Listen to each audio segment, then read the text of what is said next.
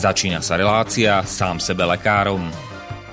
V rámci tejto relácie môžu zaznieť rozličné údaje o rozpoznávaní a liečbe rôznych chorôb a zdravotných ťažkostí. Všetky takéto údaje sú určené výlučne pre vašu informáciu a nesmú byť chápané ako lekárske odporúčania. Ak máte akúkoľvek akútnu či chronickú chorobu alebo iné zdravotné ťažkosti, s ktorými si sami neviete dať rady, obráte sa prosím na kvalifikovaného a skúseného odborníka, ktorý bude môcť individuálne určiť, v čom tieto choroby a ťažkosti spočívajú a ako by ich bolo možné odstrániť či vyliečiť. Nič také však nemusí účinkovať na diaľku, teda bez toho, aby vás kompetentný odborník videl a osobne vypočul a vyšetril. Preto je dôležité osobné odborné poradenstvo, ktoré vám môže ušiť liečbu na mieru podľa vašich potrieb, životného štýlu, životného rozpoloženia a ďalších individuálnych daností. Nie je však v silách ani moderátora, ani hostí tejto relácie predvídať všetky okolnosti, ktoré by mohli konkrétne vo vašom prípade nastať a vyčerpávajúcim spôsobom ich v rámci relácie popísať. Zároveň moderátor a hostia tejto relácie nemajú nejakú kontrolu nad tým, či budú ich slová presne zapamätané, správne pochopené a bezchybne uplatnené. Zároveň vôbec netušia, kto všetko túto reláciu bude počúvať a teda nemajú nejakú možnosť individuálne podľa potreby zasiahnuť a diagnostiku či liečbu vhodne upraviť. Zároveň sa lekárska veda prudko vyvíja a každý týždeň sú zverejňované nové a nové vedecké štúdie, z ktorých niektoré prinášajú úplne zásadné nové poznatky, rozširujúce ľudské poznanie alebo vyvracajúce doteraz prevládajúce domienky. Zároveň je človek tvorom omylným a aj napriek všetkej poctivej, úprimnej a svedomitej snahe o plnosť, pravdivosť a bezchybnosť poskytovaných informácií sa môže pomýliť. Preto to všetko nie je mysliteľné, aby moderátor či hostia relácie sám sebe lekárom na slobodnom vysielači niesli akúkoľvek hmotnú či nehmotnú zodpovednosť za prípadné škody, ktoré si poslucháči môžu privodiť neúplným zapamätaním, nesprávnym výkladom či nevhodným uplatnením vo svojom živote tých údajov, čo v tejto relácii odznejú. Z toho však vôbec nevyplýva, že by sme si za svojimi slovami nestáli, ale len to, že keď nemáme právo osobným zásahom ovplyvniť diagnostiku či liečbu daného jednotlivca, logicky nesmie byť od nás požadovaná osobná zodpovednosť za to, čo nemôžeme nejako ovplyvniť. Počúvate Slobodný vysielač. Milé poslucháčky, vážení poslucháči, vítajte v relácii sám sebe lekárom číslo 262 na tému Korona naša každodenná štvrtá časť. Ak počúvate túto reláciu v premiére, tak dnes máme nedelu 21.3., teda brezňa, marca alebo března roku pána 2021 a všetko dobré prajeme na Slovensku k meninám dnes večer všetkým blahoslavom, blahobojom, blahosejom a radkom a už o pár hodín, teda v pondelok 22.3. všetkým Benedikom, Benediktom, Oktaviánom, Oktáviom, Benediktám, Benildám, Benitám, Izoldám a Oktaviám a do Česka vše dobré k svátku dnes večer všem Radkům a zítra všem Leonám. Táto relácia je nahrávaná vopred na záznam, takže sa nám dnes nedovoláte ani nedopíšete do relácie, ale svoje otázky, názory, pripomienky, námietky a ďalšiu spätnú väzbu môžete napísať na sám sebe lekárom zavináč gmail.com alebo ak chcete po anglicky gmail.com. Mojím hostom je v tejto relácii už po 22. krát magister Peter Tuhársky z iniciatívy pre uvedomenie si rizik očkovania www.rizikaočkovania.sk Ničím nerušené počúvanie vám praje Marian Filo. Vítaj po 22. krát v relácii sám sebe lekárom na Slobodnom vysielači, Peťo. Ďakujem a, a neverím, že až toľko. Neveríš. no, už sú to roky. Uvidíme, ako ďaleko to dotiahneme pri tejto úrovni stupňujúcej sa cenzúry to nemáme isté, že ako dlho budeme pokračovať, či dožijeme ďalšieho roka, tak snáď áno. Ak pán Boh dovolí. Všeli, čo sa zomlelo za ostatné 4 týždne na, na poli korony, korona divadla, korona tyranie a tak ďalej. Korona hoaxov a všeličoho iného aj korona vedy. A taká najväčšia téma o súčasných dní je uh, epidémia dočasného pozastavovania používania vakcíny proti COVID-19 od firmy AstraZeneca. ja som si urobil výpis štátov, ktoré ju pozastavili jej používanie, tak je to Bulharsko, Cyprus, Dánsko, Demokratická republika Kongo, to ma úplne prekvapilo. Francúzsko, Holandsko, Indonézia, Írsko, Island, Lotyšsko, Luxembursko, Nemecko, Norsko, Portugalsko, Rakúsko, Rumunsko, Slovinsko, Španielsko, Švajčiarsko, ktoré teda má akože objednané nejaké vakcíny od AstraZeneca, ale doposiaľ neboli spokojní s papiermi, tak ešte ju ani nestihli povoliť, nie to znovu zastaviť jej používanie. Švedsko, Taliansko, Tajsko a USA podobne ako Švajčiarsko ešte ju ani nepovolili, aj keď majú vraj dovezené vyše 2 milióny dávok.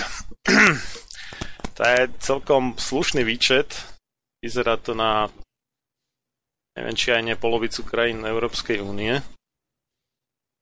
A všimol som si, že tie medializované úmrtia na následky, možno následky teda, to, to je také akože sa to spochybňuje, očkovania touto vakcínou, že majú jedného spoločného menovateľa a to je srdcovo systém.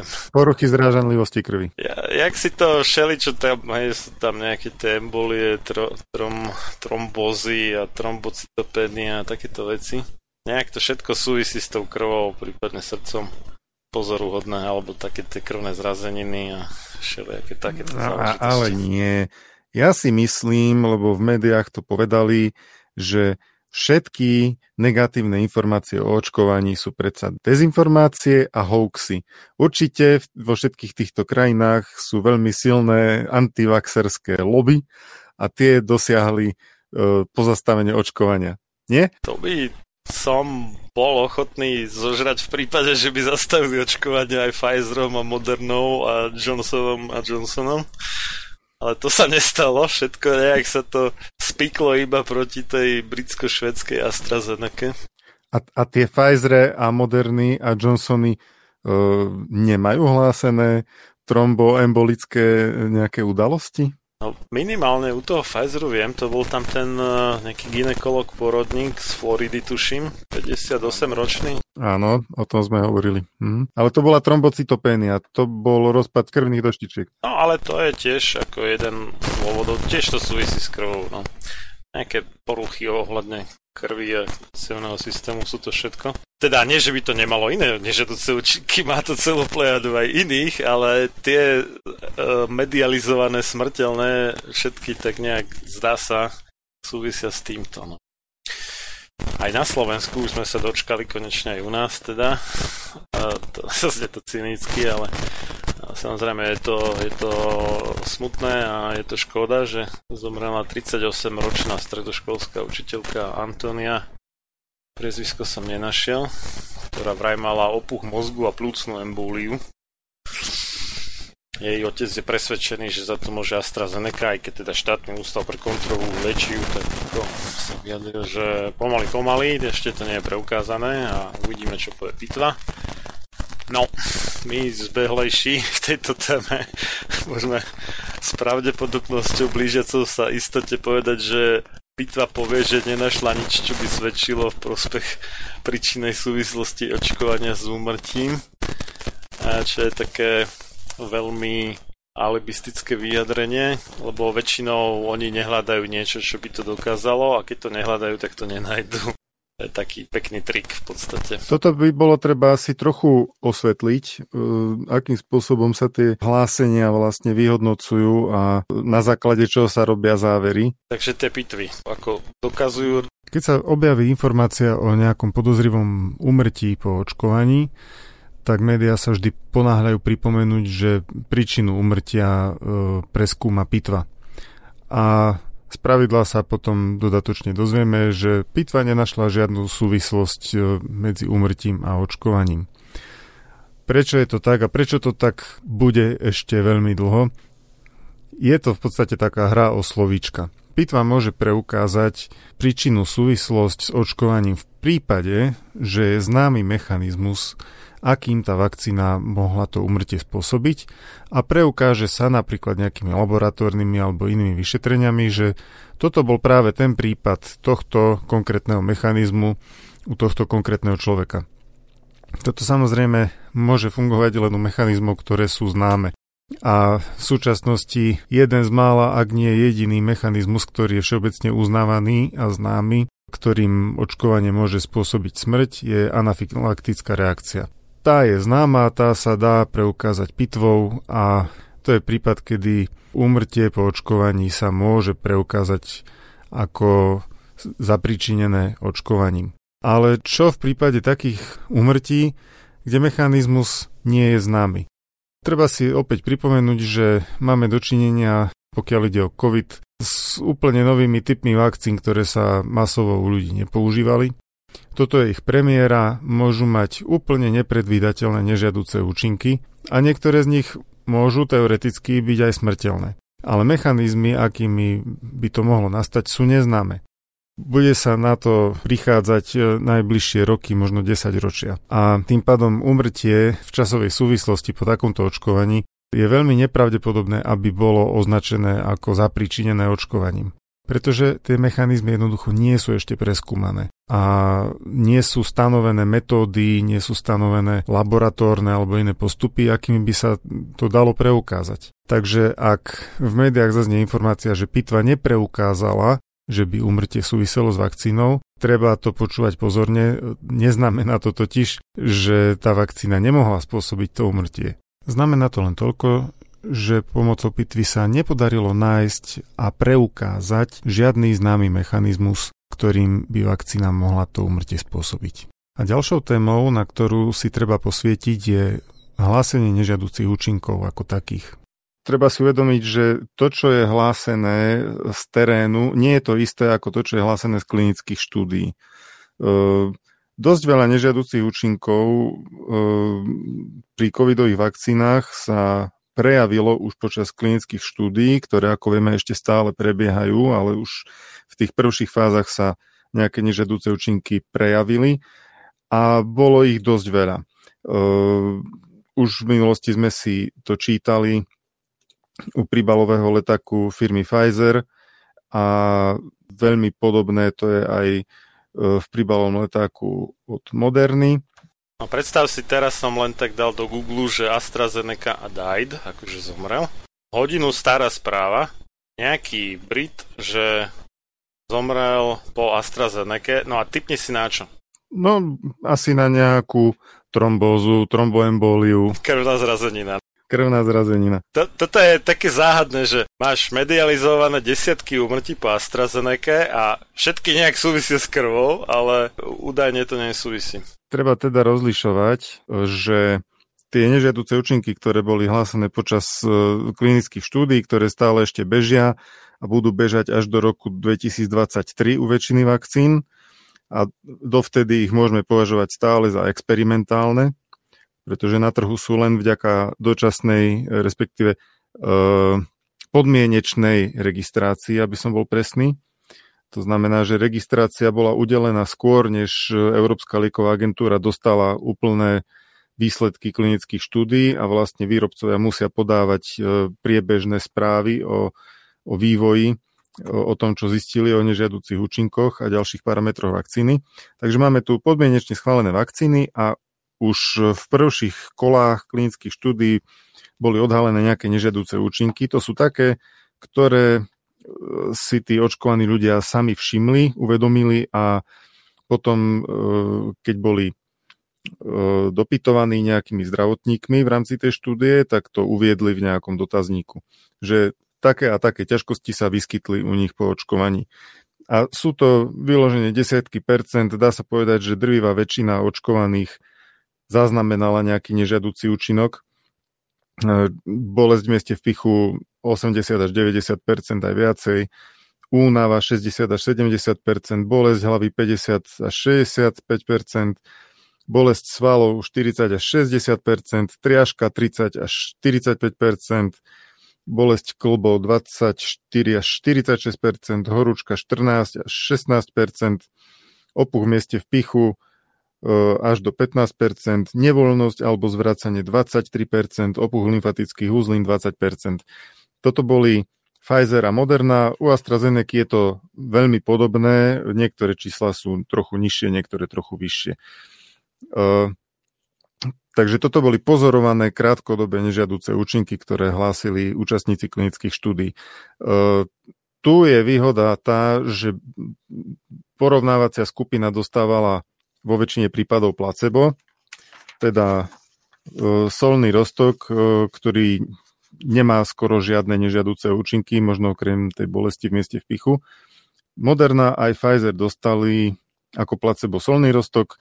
AstraZeneca mala pla- tzv. placebo vakcínu proti meningokokom. Takže tam už je to porovnanie značne skreslené, lebo aj tá vakcína proti meningokokom má tiež nejaké nežiaduce účinky. No ale každopádne tieto krátkodobé nežiaduce účinky boli sledované e, spolahlivým pomerne spôsobom, čiže ľudia boli aktívne dopytovaní e, zdravotníkmi v tej štúdii. Takže po očkovaní sa ich niekto pýtal na druhý deň a na neviem koľký deň, uh, aké, a, aké zmeny zdravotného stavu pozorujú. Lenže to, s čím sa teraz potýkame, tieto hlásené poruchy zrážanlivosti krvi v súvislosti s vakcínou AstraZeneca, uh, sú hlásené už len pasívnym spôsobom. To znamená, že niekto si to musel dať do súvislosti, a oznámiť to. Buď očkovaný človek alebo jeho ošetrujúci lekár. A je dobre známe, že spolahlivosť takéhoto spôsobu hlásenia je e, okolo jedného až na najvyš možno 5%. To znamená, že drvivá väčšina nežiaducich účinkov sa týmto e, spôsobom nehlási. E, na Slovensku štátny ústav pre kontrolu liečiv E, uviedol niekedy začiatkom marca, že doteraz bolo očkovaných v závislosti, ako sa na to pozrieme, či prvou alebo oboma dávkami, ale povedzme okolo pol milióna očkovaní bolo v tom čase. A štátny ústav pre kontrolu liečiv e, tvrdil, že sa vyskytlo nejakých 1600 hlásení nežiaducich účinkov. A z toho len nejakých 20, myslím, že 8 bolo považovaných za závažné.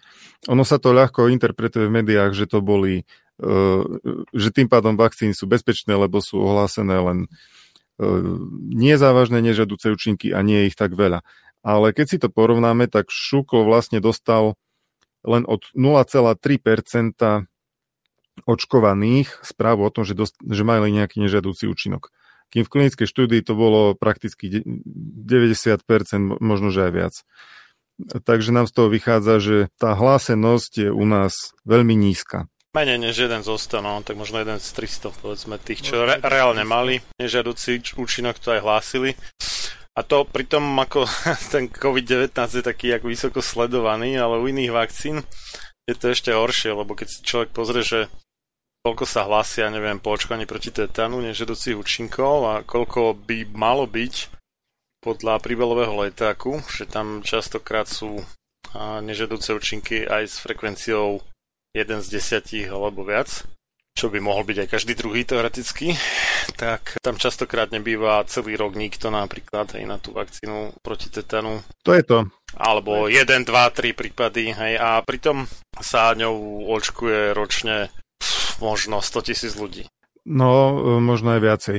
Mm, pointa, e, k tomuto som v podstate aj smeroval, že e, väčšina ľudí, aj tých, čo poznám, boli zaočkovaní a mali nežiaduce účinky a niektorí aj pomerne také nepríjemné, že v podstate neboli práce schopní deň, dva. A to je vlastne aj všetci tí učiteľia, ktorí boli medializovaní a kvôli ktorým sa nemohli potom otvárať e, školy po zaočkovaní, lebo mali také nežiaduce účinky, že nemohli učiť, tak e, v podstate väčšina týchto ľudí konštatovala, že očakávali nežiaduce účinky a preto ich hlásiť nebudú.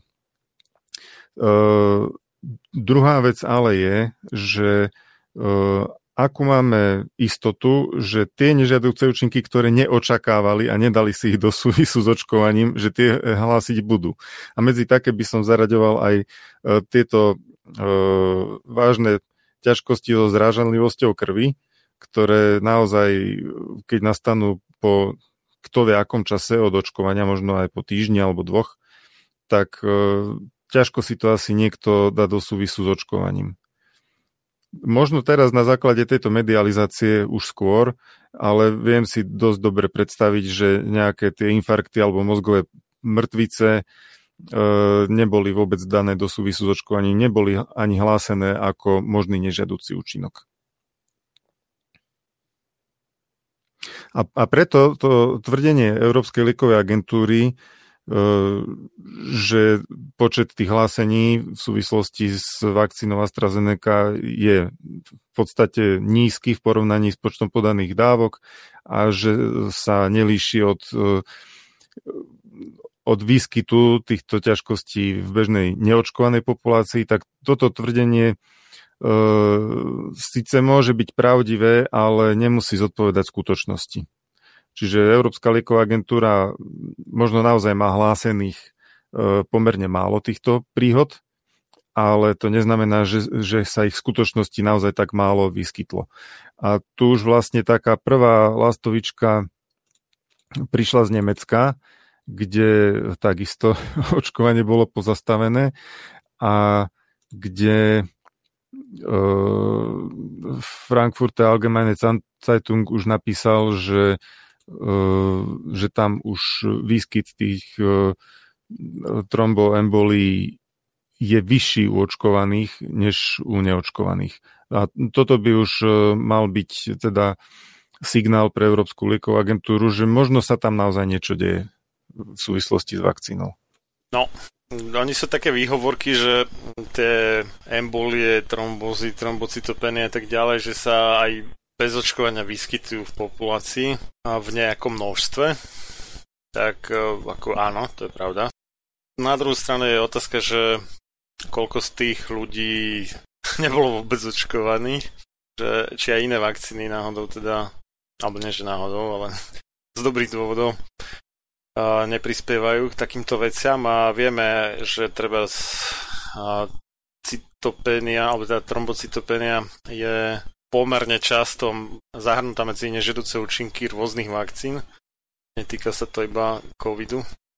Takže máme dobrý dôvod domnievať sa, že aj z tých tzv. Eh, jak to nazývajú nejaký že background rate alebo také to background incidence. bežný výskyt, takže z toho bežného výskytu, že tam tiež nejaká časť bude spôsobená očkovaním, ale inými vakcínami toto je taký jeden môj argument proti tomu. No a tuto som našiel v tom článku, čo som spomínal pred chvíľou, že ten, ten Brídek zomrel na nejaké krvné zrazeniny, tak tu píšu, že ročný výskyt tej venoznej tromboembolie je u ľudí do 40 rokov 1 z 10 tisíc, ale u ľudí nad 80 rokov, že je to 1 zo 100 až. Čiže tam si kladem otázku, že či to nesúvisí napríklad s tým, že tých starších ľudí viacej očkujú proti chrypke, proti pneumokokom a neviem, či aj meningokokom nie náhodou takéto veci. Či to tiež tým nesúvisí. Samozrejme, ten vyšší vek je aj už viacej zničené telo, tak tam sa dá očakávať, že to bude všet, všetky možné choroby tam budú častejšie zastúpené v takomto veku, to, to beriem. Plus dehydratácia ako ďalší rizikový faktor. Áno. Lebo dodržať pitný režim u, u dôchodcov je niekedy veľmi ťažké. Častokrát žiaľ zanedbaním zo strany opatrovateľov, ak ide o ľudí v tých švedských domov sociálnych služieb. Táto informácia o Nemecku vyšla aj dnes na TA3 pod názvom Nemecko má vraj problém s vakcínami, premiéry chcú Sputnik 18.3. Zdroj TA3 TASR. Takže je to dosť oficiálne že Nemci teda už považujú tú súvislosť medzi očkovaním a trombozou ako pomerne možnú, lebo počet prípadov trombozy je štatisticky vyšší ako u obyvateľstva, ktoré nebolo zaočkované proti koronavírusu. Ale tu by sme mohli trošku rozlíšiť tú trombózu ako jeden typ e, problémov so zražanlivosťou a trombocytopéniu, čo je úplne iný typ. Trombocytopénia je rozpad krvných doštičiek a u doterajších vakcín, nie koronavírusových, vznikal skôr na autoimunitnom princípe však. A známy bol napríklad u vakcíny proti osypkám. A mne sa tam ľúbilo na tom, že oni do nežiaducich účinkov vyslovene, že nežiaduce účinky a oni tam napíšu, že idiopatická trombocytopenická purpura. Že rozpadnú sa krvné doštičky a človek má potom také tie purpurové flaky, lebo má v podstate uh, vnútrotelové krvácanie de facto. Hej, že tie žilky a cievky a neviem čo, že nedržia a, alebo teda cievne steny sa tam rozpadajú a sa mu tam viacej krvi mimo cievy vyhrnie, vy, vyleje, než by malo, tak to sa nazýva purpura, ale č, v čom je ten vtip, že idiopatická, čo znamená, že neznámeho pôvodu.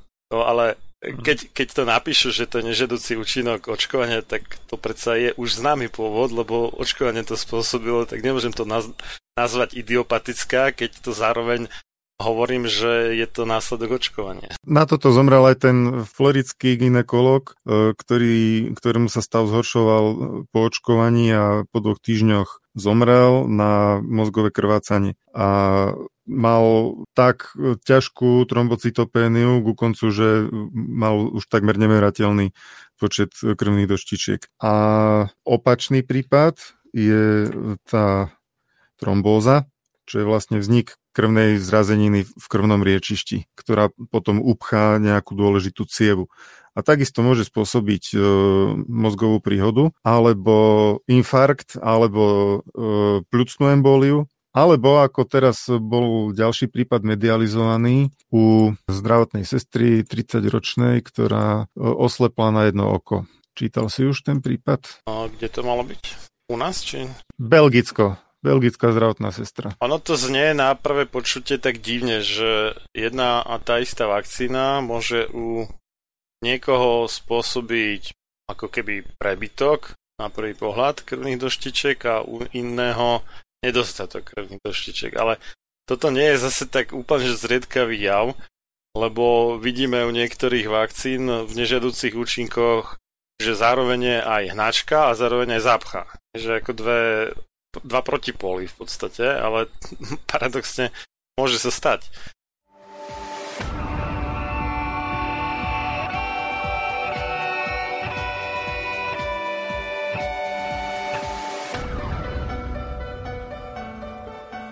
Čím národ nižšie stojí, čím hlbšie v živote telesnom je ponorený, tým menej vážnosti má sám k sebe a tým ľahšie si dá so sebou zahrávať a svoje si odnímať, ako i jednotlivý človek v bahne telesného života zaviaznutý. Je bez vážnosti k sebe samému a ľahko sa za úžitok telesný nielen s telom, ale aj s dušou zapredá.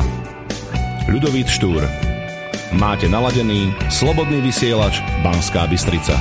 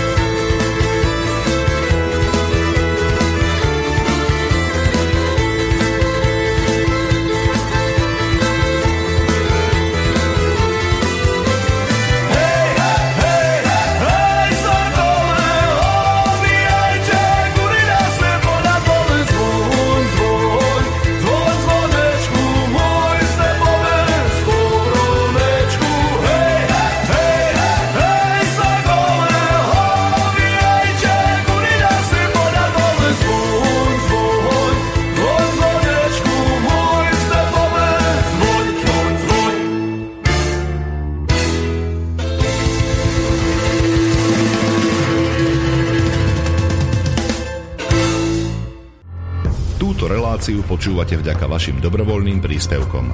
Ďakujeme za vašu podporu. Počúvate slobodný vysielač.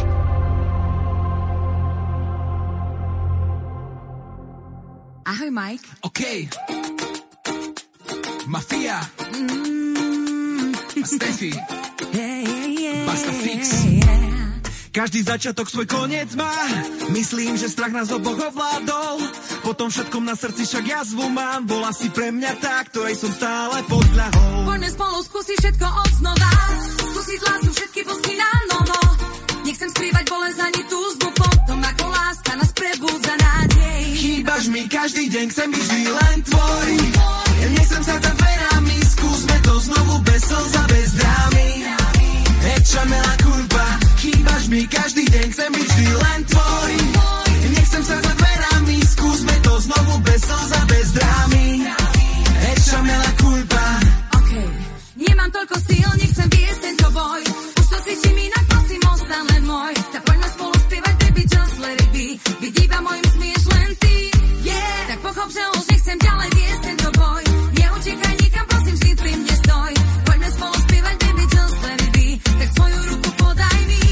Chýbaš mi každý deň, chcem byť vždy len tvoj. Nechcem sa za dverami Skúsme to znovu bez slz a bez drámy. Hecha mela culpa Chýbaš mi každý deň, chcem byť vždy len tvoj. Nechcem sa za dverami Skúsme to znovu bez slz a bez drámy. Hecha mela culpa Všetko krásne rozfúkol vietor. Chýbaš mi stále viac, ja viem to. Pýtam sa, či to bez teba zmysel má Hecha mela culpa Všetko krásne rozfúkol vietor Chýbaš mi stále viac, ja viem to Chcem len svet, ktorý bude celý patriť nám Hecha mela culpa Okay. Nemám toľko síl, nechcem viesť tento boj. Už to cítim inak, prosím, ostan len môj. Tak poďme spolu spievať, baby, just let it be. Byť iba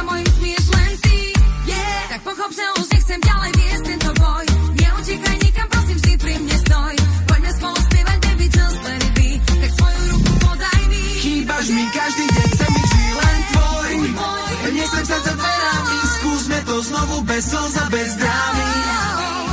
Mela culpa, chýbaš mi každý deň, chcem byť vždy len tvoj Nechcem sa za dverami, skúsme to znovu bez slz a bez drámy. Mela culpa, všetko krásne rozfúkol vietor. Chýbaš mi stále viac, ja viem to. Pýtam sa, to bez teba zmysel má Hecha mela culpa, všetko krásne rozfúkol vietor. Chýbaš mi stále viac, ja viem to. Chcem len svet, ktorý bude celý patriť nám. Hecha mela culpa Nič veľkého, nič pekného, nič šľachetného sa nevytvorilo bez obete. Len slaboch sa k obetiam naučiť nemôže, ale duša vznešená horí po nich, lebo práve v obetiach svoju silu, svoje panstvo duch ukazuje. Ľudový Štúr Počúvate slobodný vysielač.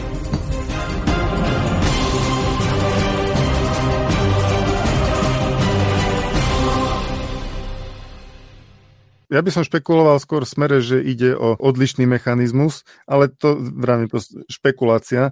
A mne sa skôr zdá ako e, dosť podozrivý práve ten mechanizmus, ktorý bol popísaný už v septembri 2020 u samotného SARS-CoV-2 vírusu.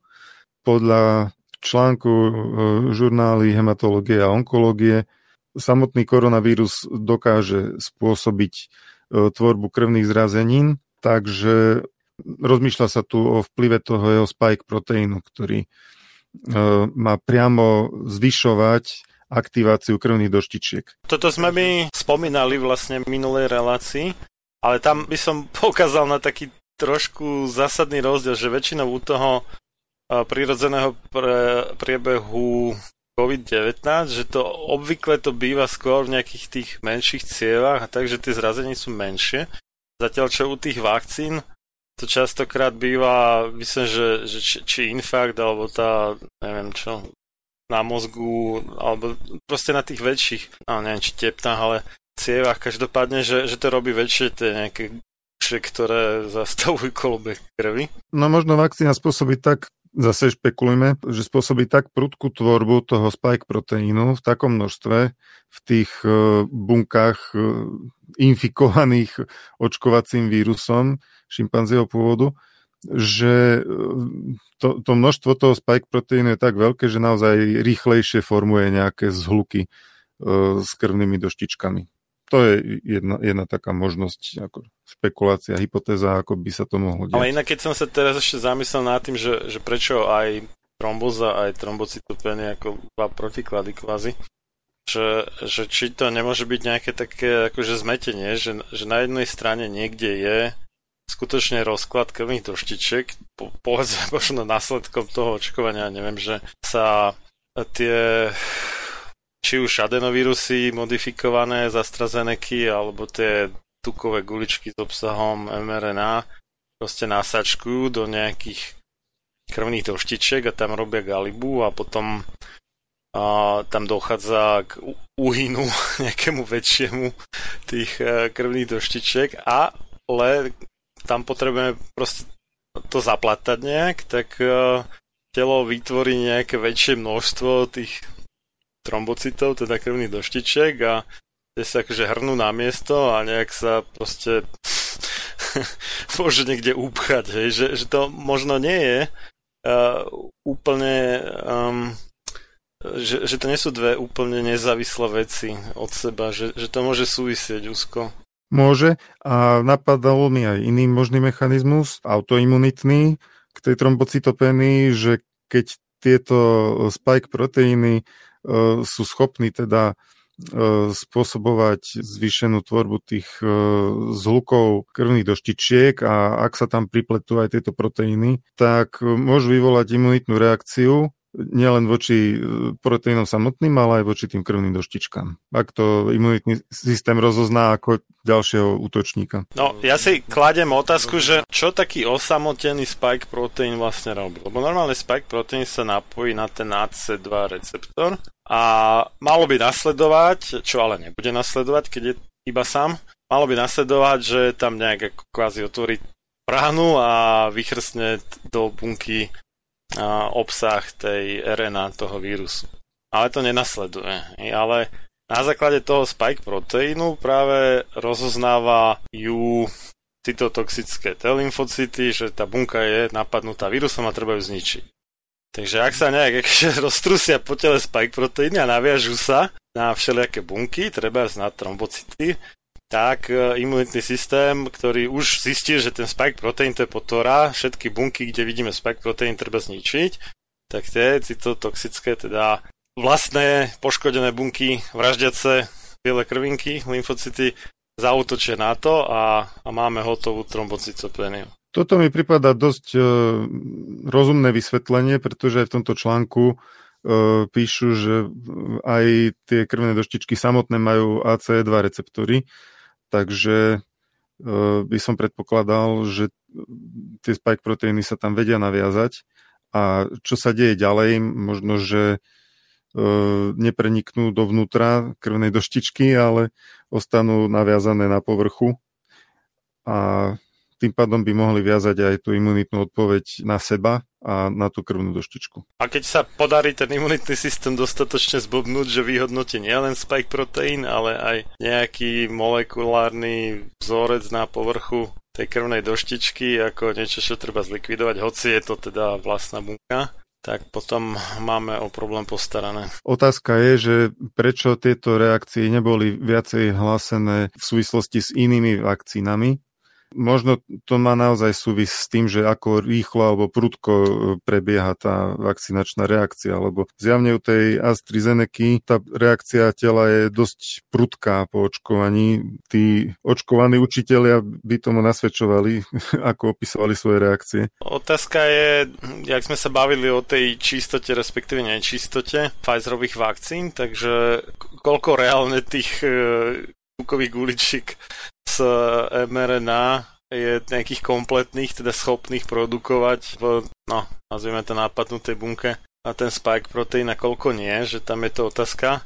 A že ak, aký je ten celkový zásah, lebo u tých adenovírusov to je oveľa stabilnejšie než tých hlboko zmrazených pôvodne tukových guličkách. Či dalo by sa očakávať, že AstraZeneca je istým spôsobom účinnejšia alebo koncentrovanejší je jej účinok, že produkuje ďaleko menej, ak vôbec nejaké nepodarky toho spike proteínu, kým u tých mRNA vakcín tam je väčší akoby rozptyl toho, čo tie vakcíny vyprodukujú a tým pádom tá imunitná odpoveď je možno menej koncentrovaná. Ale potom by sme očakávali, že bude AstraZeneca vykazovať vyššiu účinnosť a nevykazuje aspoň nie podľa doterajších údajov. Takže sú to zaujímavé paradoxy, ktoré neviem, či budú niekedy objasnené. Viac nie je vždy viac, ako to, lebo spomínaš na to, že keď tam dali Zrovna u AstraZeneca to myslím bolo, že, že polovičnú dávku tak vykazovala vyššiu účinnosť než tá akože plná dávka. Áno, možno mali dať ešte nižšiu. Takže možno, že tá vyššia dávka, ak, ak tam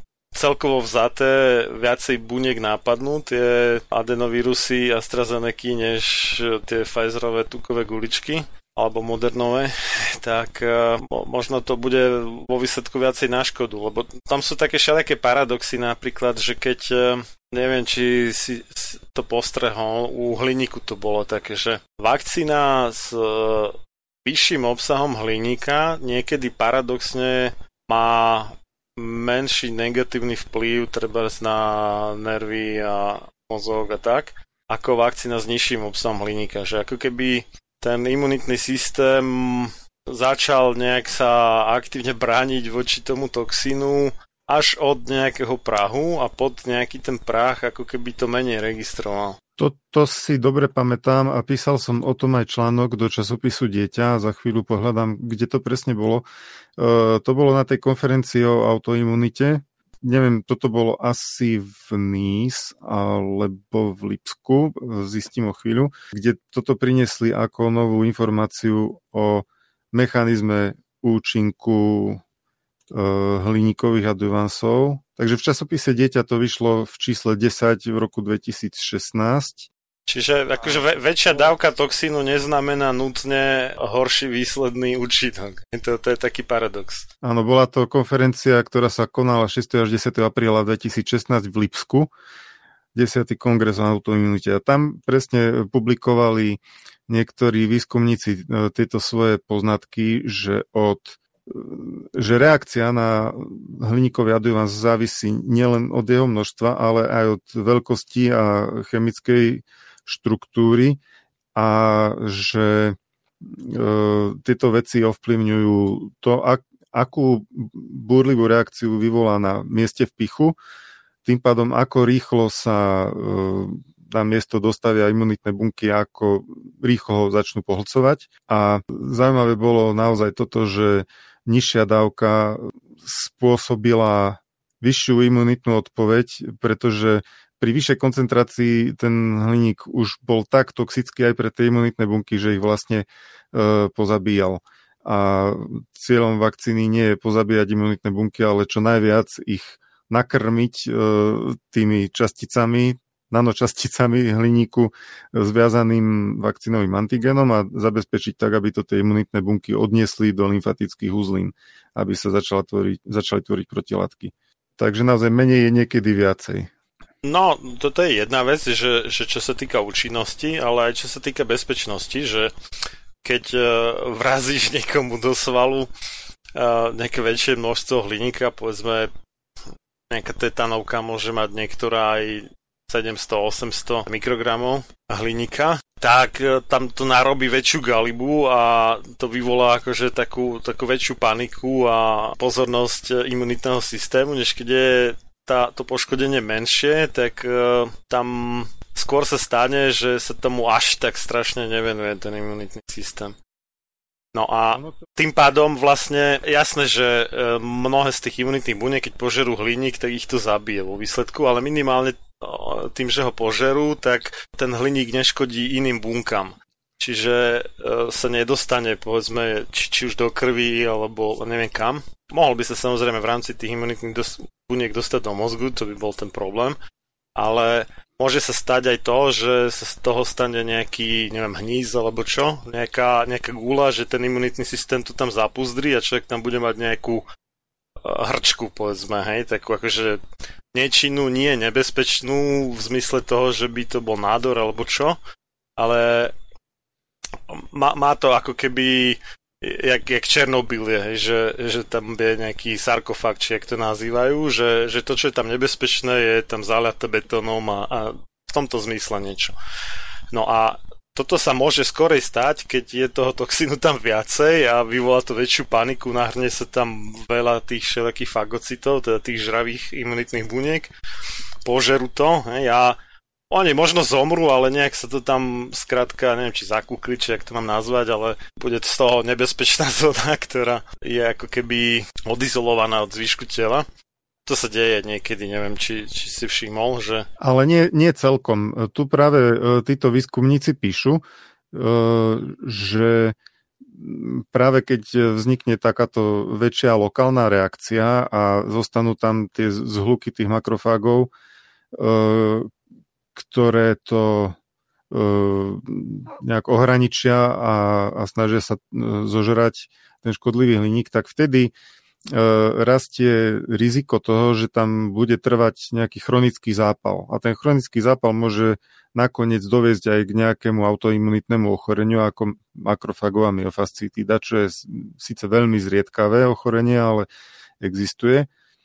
A zase na druhú stranu tá, tá e, takáto vysoká dávka hliníka e, zaznamenáva práve, že najmenší presun do mozgu prostredníctvom tých imunitných buniek. No, toto, pres, o tomto presne hovorím. Chcel som poukázať na to, že tým, že je to tam zapuzdrené, neznamená, že je to tam neškodné. Ono to pôsobí. Dobre. Prostredníctvom tých zápalových mediátorov a imunitných buniek to ovplyvňuje telo, ale ostáva to do veľkej miery ohraničené v tom mieste, kde to provokuje stále imunitný systém. A zase tie nižšie dávky nevyvolávajú tú veľkú lokálnu reakciu, ale sú o mnoho úspešnejšie v prieniku do iných častí tela a vrátane niektorými mechanizmami aj do mozgu. Ale to bolo pri tých hliníkových adjuvansoch. Tam je tiež ešte otázka, že či v tých vakcínach, kde je to vo väčšom množstve, ten hliník, že či tie jednotlivé hrúdky, alebo ak to mám nazvať, toho hliníka nie sú väčšie, než u tých vakcín, kde je ho menšie množstvo ten alhydrogel, alebo ak sa to nazýva, to sú rôzne značky tých komerčne dostupných adjuvantov, že majú ono je to v podstate vo vode rozpustený či už hydroxid alebo fosforečná hlinty a nie je to, že samostatné molekuly plávajú v tej vode, ale sú to nejaké zhlúky. A otázka, aké veľké sú tie zhlúky, že môže to byť také, že tam je nejakých 100 nanometrov, povedzme, že jedna priemerná nejaká hrúdka toho hliníka možno, že tie vakcíny, kde to majú väčšie, že sú väčšie tie hrúdky a že nedajú sa tak ľahko premiesniť ako keby. Je to ohromne komplikovaná vec. E, naozaj tá veľkosť tých častíc má veľký vplyv na to, čo sa s nimi deje. Pohybuje sa to okolo 0, niečo až do 1 mikrometra. Tie zhluky potom môžu byť samozrejme väčšie. A aj tá chemická štruktúra tých e, nanočastíc je dôležitá a všetko to vplyva potom na tie imunitné cesty, ktoré sa aktivujú tou vakcínou. Takže to naozaj je časť výskumu, ktorá je dosť zanedbaná z dlhodobého hľadiska, si myslím, keď v roku 2016 priniesli výskumníci toto ako nejaké prelomové nové informácie. Takže mi to pripadá, že výrobcové vakcín vedeli dosť dobre empiricky zistiť, ktoré tie kombinácie a pomery tých adjuvansov sú účinné v nejakých klinických výsledkoch, to znamená, že vzbudzujú čo najlepšiu imunitnú reakciu meranú hladinou protilátok, ale o tom, že čo to potom spôsobuje v ľudskom tele a aké ďalšie dopady to má, tak Obávam sa, že táto téma, neviem, či len nebola publikovaná, alebo nebola ani skúmaná. To je ťažko niekedy rozlišiť, lebo zase tie firmy to, čo vyskúmajú, si niečo nechávajú pre seba ako nejaké know-how. No a samozrejme niekto by bol namietať, že vírusy nie sú vynik, to je pravda, ale ja si viem predstaviť, že keď na jedno miesto vychrstneš väčšie množstvo vírusu, že to je koncentrovanejšie, tá vakcína je rovnako veľká, len je otázka, že koľko v tom pol mililitri obvykle, alebo teraz býva obľúbená veľkosť 0,3 ml a že koľko je tam e, tých e, adenovírusov tak e, keď ich tam je dvakrát viacej, tak teoreticky to môže byť také, že viacej vyburcuje tú bunkovú imunitu, ktorá ich nejak zruší možno skorej, než by prišlo na tú tvorbu protilátok, alebo že to nebude až také dôležité, neviem, no proste. Áno, toto by som predpokladal, presne takýto nejaký mechanizmus. Že, že, že otázka, že keď, no neviem, kde sa presne trafia, obvykle do nejakého medzibunkového priestoru a potom začnú napadať tie bunky dookola, tak e, keď tam bude dvakrát toľko vírusov na rovnaký počet buniek, tak to v podstate nemusí byť až taká veľká výhra, lebo tak potom čo 2, 3, 4 naraz vrazia do jednej a tej istej bunky. A nemusí to generovať v podstate nejakú vyššiu účinnosť, hej? Že, že tam neplatí tá priama úmernosť, že viac vírusu, vyššia imunitná odpoveď. Možno tú bunku to zabije e, pri väčšom počte tých vírusov skôr. Že hej, že zabije ich skore a nestihnú vygenerovať vlastne toľko tých spike proteínov, ako keď je tam menej tých vírusov. Hej, keď len nejaký jeden záškodník tam produkuje a dlhšie to tá bunka akoby vydrží, kým ju to zničí. No ale aj keď si to tak zoberie, že, že aká je pravdepodobnosť, že bude bunka zničená, keď má na svojom povrchu jeden, alebo ako rýchlo bude zničená, keď má na svojom povrchu jeden podozrivý spike proteín hej, z nejakého vírusu, čo ju napadol a keď ich má tam 10. Mm, to je ďalšia vec, že rýchlejšie upúta. Asi skorej ju zrušia tie cytotoxické telefocity, keď ich tam má 10, než keď tam má iba jeden. Logicky mi to tak príde teda. Mm. Takže uh, pokiaľ oni prekročia nejaký ten prach, kde sa to láme, že už je vlastne príliš veľa tých vírusov a už e, sa nestane, že by napadli viacej buniek, ale naopak, že taký istý počet buniek napadne viacej vírusov, tak tým logicky teda tie bunky napadnuté vírusom, ktoré majú produkovať spike protein, budú skorej zničené. No a to potom dá nižšiu účinnosť v podstate, než keď je tých vírusov menej.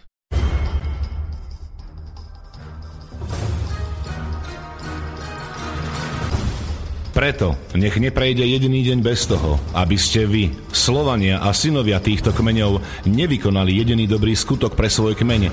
Obraňujte jeho právo, vzdelávajte ho a nestaňte sa nikdy služobníkmi jeho cudzích vládcov. Ľudovít Štúr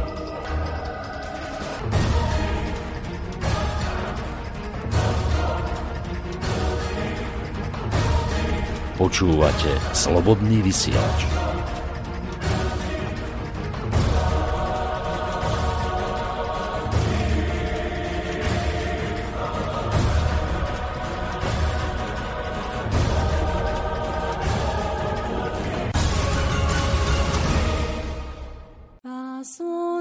čapavy v tom zelenom háji.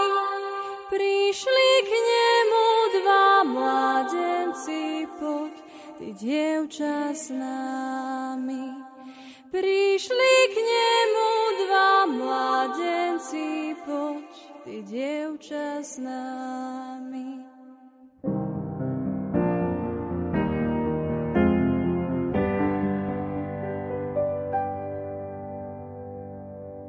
čože vy chcete, pravdu vy neviete.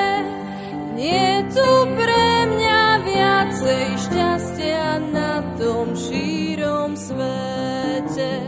Nie tu pre mňa viacej šťastia na tom šírom svete.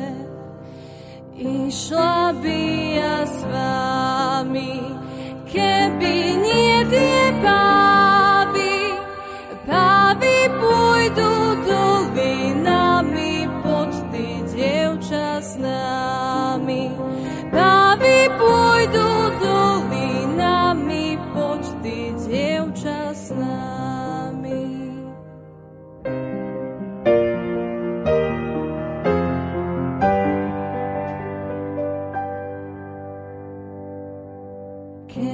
s vami pôjdem, kde ja baví pohnem, pohni baví dolinami a ty pôjdeš s nami.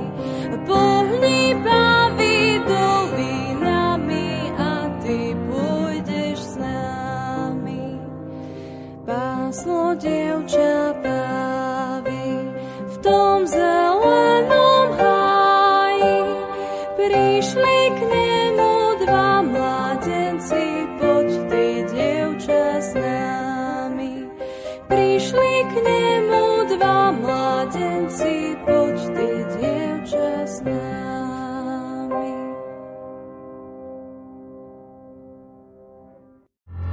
Túto reláciu počúvate vďaka vašim dobrovoľným príspevkom. Ďakujeme za vašu podporu. Počúvate slobodný vysielač.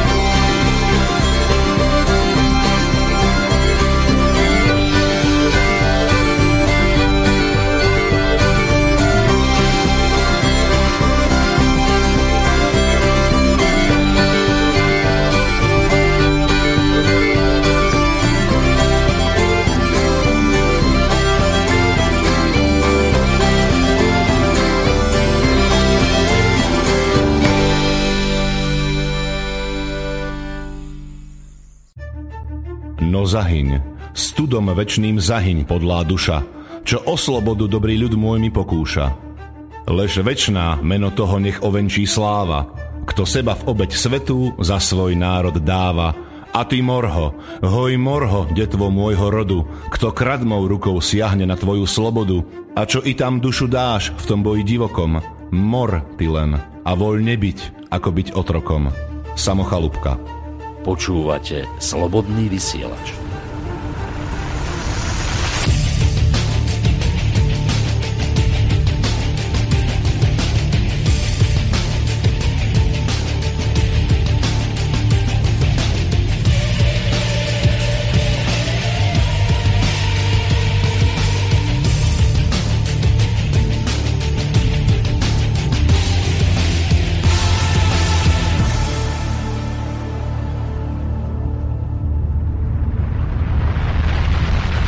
Takže Európska lieková agentúra čerstvá správa odporúča ďalej používať vakcínu proti koronavírusu od spoločnosti AstraZeneca.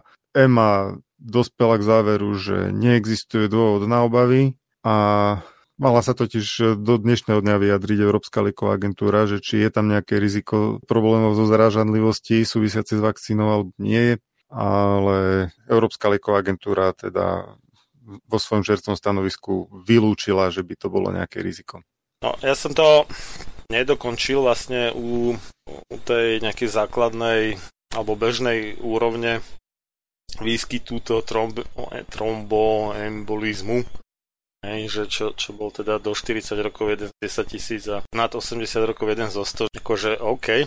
Doposiaľ hlásené prípady sú možno menej, než je tento bežný výskyt, že my si musíme tie hlásené prípady násobiť nejakým koeficientom, lebo obvykle je hlásené taký svetový premer je možno okolo 1%, aspoň z tých rozvinutých krajín. 1% skutočného počtu nežedúcich účinkov. V Nemecku nejaký odhad bol, že 5%, ja tomu osobne až tak neverím, ale je to také jediné číslo, ktoré sa mi podarilo nájsť, ktoré by vyzeralo dôveryhodne, že je to od človeka, ktorý pracoval v tom úrade, ktorý to má na starosti. Tak povedzme, že Nemecko je špička svetová, že tam je 5%, v Česku 1 až 2% odhadujú, v USA sú tie odhady 1%, u nás sme spomínali, že je to pod 1%, pomerne hlboko. Čiže my by sme to mali násobiť tak možno stovkou a keď už to si to vynásobíme stovkou, už to možno bude viacej ako tá, ten bežný výskyt. A toto podľa mňa tá EMA ako v tých v úvodzovkách vyšetrovaniach, keď to osobne a to beriem do sarkasticky, lebo máme skúsenosti s vakcínou proti HPV, teda ľudskému papilomovému vírusu, ako oni tam vyšetrujú a zatajujú a tie ich stanoviská nie sú postavené na faktoch a ak teda na nejakých faktoch akože sú postavené, tak potom sú nelogické a závery nie sú podporené tými faktami v skutočnosti. Uh, tak uh, dovolím si osobne dosť pochybovať o, o, o tom, že to bolo správne posúdené z hľadiska uh, EMI, teda, že pravdepodobne nezahrnuli ten koeficient podhlásenosti, ktorý je tu veľmi podstatný. Pokiaľ oni tvrdia teda, že treba vakcínu používať naďalej, lebo ten výskyt e, týchto srdcovo problémov u očkovaných nie je vyšší než u neočkovaných. Si myslím, že to ne, nezahrnuli do, tej, do svojho výpočtu. Ja som tiež dosť uh, skeptický. Uh, zároveň je tu správa, že Pál Andre Holm, nejaký norský lekár, výskumník, uh, so svojím tímom zisťoval, akým spôsobom utrpeli traja nejakí jeho kolegovia. Tiež nejaké takéto nežiaduce účinky a on tvrdí, že e, tá že indície sú také, že takéto nežadúce účinky nastávajú medzi troma až desiatimi dňami po očkovaní a že on, on tam nejakú hypotézu vidí možnú, ktorá to vysvetľuje, že tie protilátky spôsobujú nejaký zápal alebo aktiváciu krvných doštičiek a spôsobia tak zrazeninu. No, uvidíme.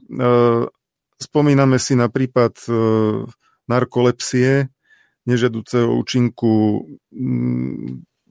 tiež pandemickej, e, vtedy ešte chrípkovej vakcíny, e, ktorá tiež bola dlho posudzovaná, či to vôbec súvisí s očkovaním alebo nie. A až keď sa nahromadilo, myslím, že okolo 500 nešťastníkov, ktorí utrpeli tento vážny nežiaducí účinok, tak až potom vlastne bolo oficiálne priznané, že to bolo naozaj spôsobené vakcínou. Takže ja tiež toto stanovisko Európskej liekovej agentúry neberiem ani ako príliš záväzné a ani ako posledné, lebo je možné, ak sa zlepší hlasenosť týchto príhod, tak e, možno, že budú musieť to stanovisko prehodnotiť časom. No. Čo myslíš? No nebudú chcieť, lebo tam, vieš, to že oni to schválili a samozrejme teraz uh, majú hlavu v smutku, že bude na nich zlé, že schválili niečo, čo je nebezpečné, takže sa budú snažiť všetkými možnými spôsobmi vyhnúť tomu priznaniu, že si neodvedli dobre svoju prácu. Aj keď vie, vieme teda, že boli pod tlakom politickým. No to som chcel povedať, že v, v tomto svetle, že boli správy o tom, ako bol na nich politický tlak vyvíjaný, aby čím skôr schválili COVID vakcíny, tak uh, tam je naozaj potom pre nich krajne nepríjemné, ak by tieto pod tlakom schválené vakcíny mali takéto vážne nežiaduce účinky. No, takže budú následovať rádu doktora Pozáka, že zatlkať, zatlkať, zatlkať. A to sa dá čakať. Samozrejme to isté, jak urobili u HPV vakcín. Tam myslím, že doteraz nepriznali, že ten, čo to bolo, OTS, jak sa to posturálna... O... Ortostatická. Ortostatická tachykardia. Aj, hej, že, že to súvisí s očkovaním, aj keď ja myslím, že ten výskyt bol taký veľký, že to sa ako rozumný človek to nemôže len tak zmetnúť zo stola, ale oni to urobili. Tak nečakám, že to bude lepšie v tomto prípade. No, ale som veľmi zvedavý, že či tie členské štáty EÚ jednotlivé, ktoré zakázali, alebo teda pozastavili používanie vakcín od AstraZeneca, že či si ako keby nechajú povedať od EMI, alebo nie. Že toto uvidíme v najbližších dňoch, ale veľmi ma to zaujíma, že ako to dopadne. No, v každom prípade je to už politická záležitosť, takže tu mm, tu už celkom neverím, že výsledok bude daný nejakými argumentami alebo dátami, pretože politické rozhodnutia sa asi málo kedy rodia na základe nejakých argumentov alebo dát. Teda argumentov možno hej, ale nie asi vedeckých. Takže to, ja veľmi, eh, ja som skeptický v tom a ten vývoj, ktorý tu bude, si myslím, že skôr bude eh, nasledovať politické trendy než odborné, ale e, vzhľadom k tomu, že zjavne krajiny majú záujem o čo najväčšiu a najrychlejšiu zaočkovanosť, tak možno kvôli tomu budú schopné aj obetovať e, vakcínu AstraZeneca, či už teda je vinná v úvodzovkách alebo nie je vinná, ale z politických dôvodov e, aj z dôvodu toho, že asi obyvateľstvo nebude príliš nadšenie sa touto vakcínou očkovať, tak e, siahnu po iných vakcínach od iných výrobcov, možno dokonca aj po Sputniku. No, však toto je zaujímavé, že e, Nemecko, Taliansko neviem, či aj Francúzsko nie, že chcú vyrábať Sputnik. Sputnik V teda. Vy, vyzerá, že mm, napriek tomu, že Európska únia ako taká je dosť negatívne naladená voči Rusku, tak Sputnik V, keby otváral dvere alebo niečo také. A ono, bolo to označované za čo to bolo, prostriedok hybridnej vojny a geopolitickú zbraň a takéto záležitosti. Ale vyzerá, že keď ide o to, aby si politici nejak špohli u svojich občanov, tak sú ochotní teda sa aj s Ruskom spojiť, len aby získali nejaké preferencie a podobne. A niektorí túto svoju snahu zle vyhodnotia z hľadiska svojej pozície, ako sa to zjavne stalo aj nášmu premiérovi Igorovi Matovičovi. Možno už čoskoro bývalému. Možno. Preto som ho aj menoval, lebo neviem, aby táto relácia zase tak rýchlo nestratila na aktuálnosti. Uvidíme, uvidíme v stredu 24. marca, že to, to je Richard Sulik dal ultimátum, myslím, že do stredy, neviem, či do 8 hodiny ráno, či jak to toto dal presne. tak uh, som celkom zvedavý, jak to dopadne.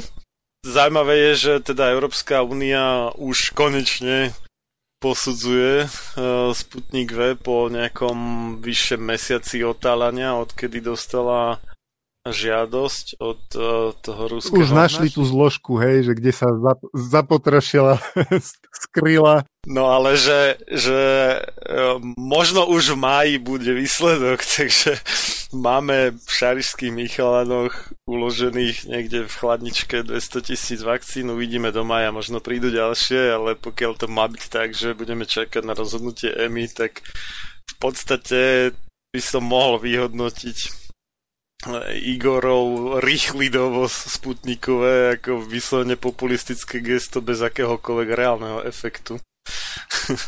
A Európska únia... Uh, Nebolo by ani prvé, ani posledné. Áno, áno. A Európska únia sa vyjadrila, že keď bude oficiálne registrovaný, teda že EMA schváli, alebo teda dá povolenie na dočasné núdzové použitie, či ak sa to hovorí, podmienečná registrácia. No, niečo také. Tak, e, že aj normálne cez ten spoločný mechanizmus aj nakúpi Sputnik V. Či už to bude priamo od Ruska, alebo od nejakých tých licencovaných výrobcov vo Francúzsku, Nemecku, Taliansku, to už je druhá vec, ale v zásade, že áno. A tým pádom by to tak vyšlo akože zajedno, že by sme ho možno rovnako rýchlo mohli použiť, ako keď sme to mali takú uh, šumnú tlačovečku na košickom letisku.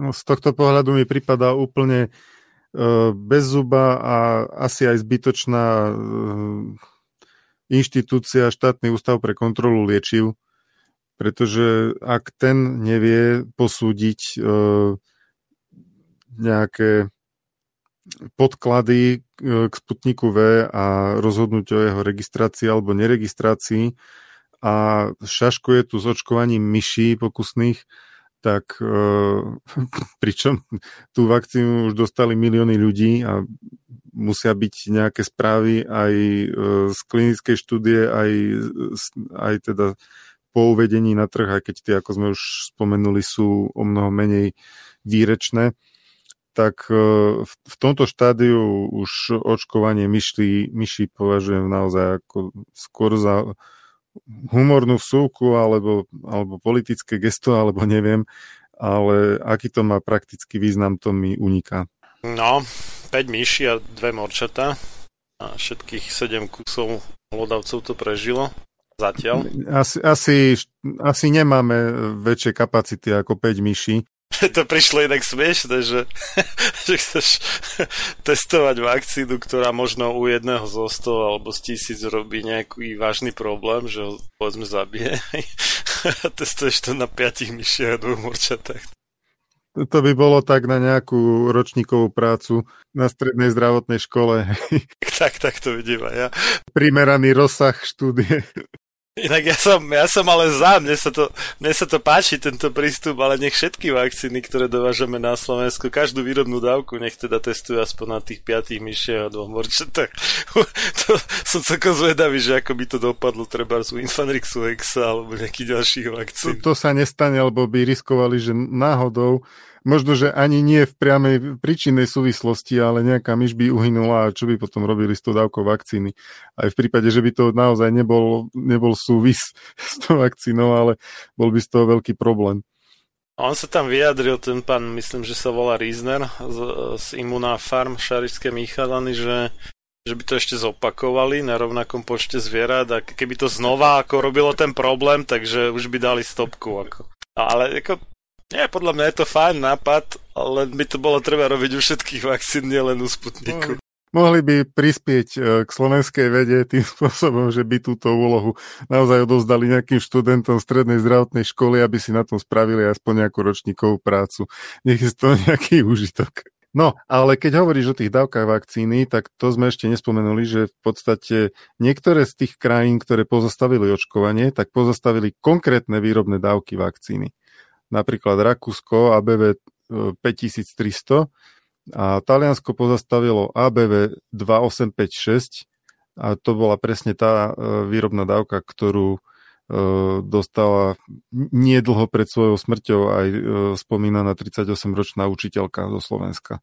Čiže je, je tam možné to treba priznať, že niektoré výrobné dávky sa podaria viacej, niektoré menej. No minimálne Taliansko považuje túto výrobnú dávku za podozrivú. Je to za každým taký separátny proste kotlík aj s nejakým lektvárom po česky, ktorý uh, môže byť odlišný od uh, iného proste kotlíka s na základe toho istého receptu vyrobeným, ale proste môže sa čo pritrafiť, pokaziť počas výroby. Mne to prípada už trošku ako také slovičkárenie.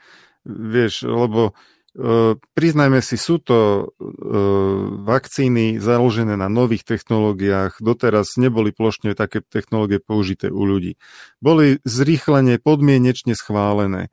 No, okrem, okrem tých nejakých 115 tisíc dávok vakcíny proti ebole v Afrike, kde asi sa málo kto obťažoval sledovaním nežiaducich účinkov. Takže vieme, do čoho ideme. Sú to experimentálne vakcíny, začali sa masovo používať z dôvodu pandémie, ale uh, ak, neviem, nemali by sme si asi robiť ilúzie, že, uh, že nutne tieto vakcíny musia byť bezproblémové. To, ja by som sa aj dosť čudoval a považoval by som to za E, veľké víťazstvo ľudského umu, keby e, takto nové vakcíny na prvýkrát sa hneď tak skvele podarili, aby nespôsobili aj nejaký vážny problém. Takže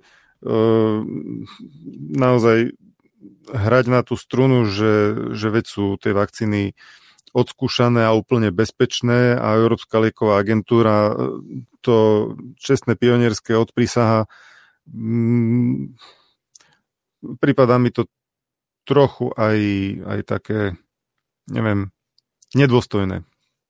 Ja by som ešte upravil pozornosť na to, že viacerí ľudia hlásili, že uh, po tom očkovaní sa cítili ako keby mali koronu. Že uh, podobne sa deje u chrypky, že častokrát po očkovaní ľudia majú príznaky chrypky, no a keď si človek prečíta príbalový leták, tak veľká časť, do, dobre si tvrdiť, že veľká väčšina z tých, uh, aspoň z tých častejších nežedúcich účinkov sú v podstate príznaky chrípky. Áno, a, a všetci epidemiológovia a odborníci na Slovensku ti odprisahajú, že vakcína nemôže spôsobiť chrípku, čo je pravda, ale môže spôsobiť príznaky na nerozoznanie podobné chrípke, ale to už nepovedia. Česť výnimkám. No, tam si ale treba um, uvedomiť, že aký je rozdiel medzi chrípkou a príznakmi chrípky, lebo to, čo my považujeme za príznaky, tak to z veľkej väčšiny v skutočnosti nie je činnosť toho vírusu, alebo tej baktérie, alebo plesne, alebo toxínu, alebo čoho, ale reakcia imunitného systému na toho votrelca.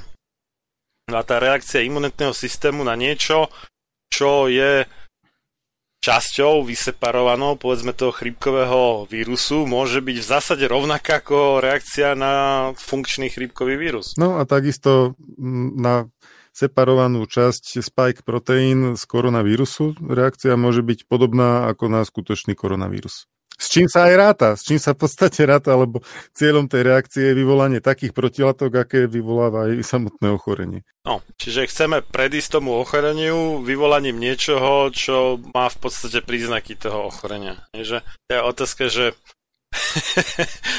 neviem, či si to uvedomujú a pravdepodobne len malá menšina ľudí si uvedomuje, že v skutočnosti tá vakcína môže vyvolať práve to, čoho sa oni snažia strániť a čomu sa snažia predísť tým, že sa dajú zaočkovať. No, ale tam už nastupuje aj to B, že tá vakcína by nemala, ak je taká bezpečná, spôsobiť nejaké vážne zdravotné problémy, kým ten koronavírus u určitého promile obyvateľstva spôsobuje vážne zdravotné problémy. Otázka samozrejme je, že u akého promile obyvateľstva spôsobuje vakcína vážne zdravotné problémy. No a ja neviem, pri tomto našom systéme hlásenia, e, či sa na to vôbec dozvieme niekedy relevantnú odpoveď. Asi nie, no pokiaľ nebude povinné vyplňanie dotazníku, ja neviem, povedzme dva týždne po očkovaní, tak ako je povinné sčítanie obyvateľov, tak asi nie, obávam sa, že nie, no. Ani najmúdrejšie napísaná ústava, ani najmúdrejšie zákony nezabezpečia slobodu a šťastie ľuďom, ktorí sú svojou podstatou správania skorumpovaní. Samuel Adams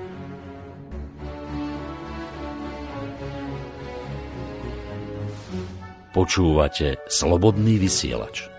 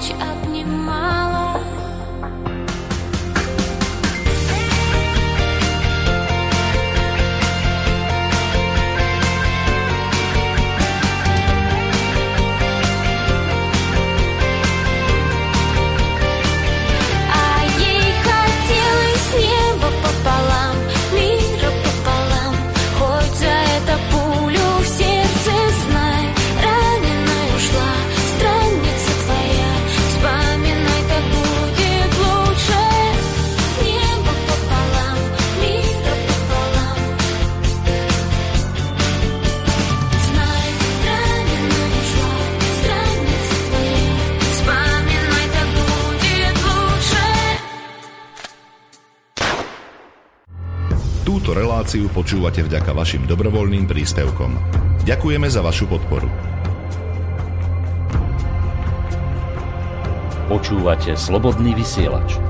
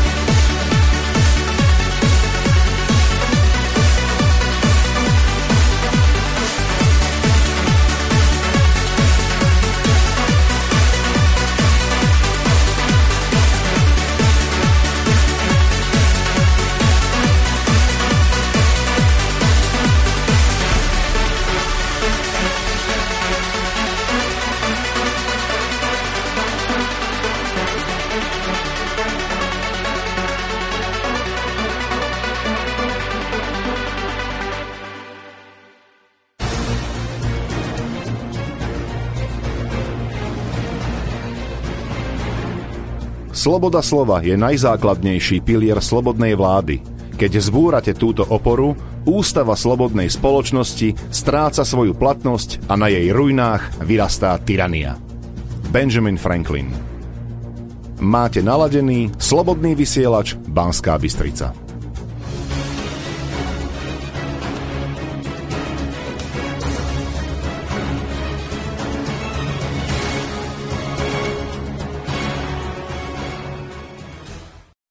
Sme spomínali minulé Izrael, ktorý bol dávaný za príklad, ako tam úžasnú majú zaočkovanosť najvyššiu na svete a všetko je tam super a klesajú im čísla a tak. Ono v mnohých krajinách klesajú čísla bez vysoké zaočkovanosti, ale dobre, pominieme. No ale oni si ti potvorí dvaja, no neviem, či ma nazvať Izraeliti alebo Židia, alebo skrátka síce nežijúci v Izraeli, ale vypýtali si čísla z izraelského ministerstva zdravotníctva a došli k zaujímavým zisteniam. Jeden bol doktor, neviem, jak sa to číta, po francúzsky, alebo aké to meno, Hervé sa píše. Prezvisko je také typické nemecké Zeligman. A druhý, bol nejaký že inžinier H. Imiativ, tak sa na to pozreli, no a zistili, že u tých nerizikových ľudí, tých mladších, je úmrtnosť medzi očkovanými niekoľko stokrát vyššia než koľko by si za rovnaký čas podľa doterajších štatistík vyžiadal obeti samotný koronavírus bez očkovania. Samozrejme aj u tých mladších, povedzme, ja neviem, od 20 alebo koľko, očkal sa od 18, tuším, tak alebo od 16, tak od 16 do, neviem, 40 rokov, alebo tak, tak tam vo všeobecnosti je tá umrtnosť pomerne nízka. Pokiaľ nezahynú vo vojne alebo teroristickom útoku alebo čo, tak majú veľmi nízku umrtnosť. Aj následkom koronavírusu, aj následkom akéhokoľvek iného dôvodu. Takže nejde o nejaké že dramaticky vysoké čísla, že by umierali tam po desiatkách tisíc, to nie. Je tých prípadov niekoľko, možno desiatok ale je to také zaujímavé, že aj keď politická špička Izraela Benjamin alias Bibi Netanyahu sa chváli, že vďaka očkovaniu sa teda u tých očkovaných dramaticky znížila úmrtnosť na koronu, tak je otázka, že či to nie je iba také niečo falošné, lebo školoval taký vtip, že keď človek zomrie po očkovaní, tak to určite bolo tým, že je obezný, má vysoký krvný tlak, má cukrovku, neviem čo. Sprievodné ochorenie. Áno, áno, sprievodné ochorenia. A keď e, zomrie s pozitívnym testom, tak určite zomrel na COVID, napriek tomu, že mal tie sprievodné ochorenia tiež.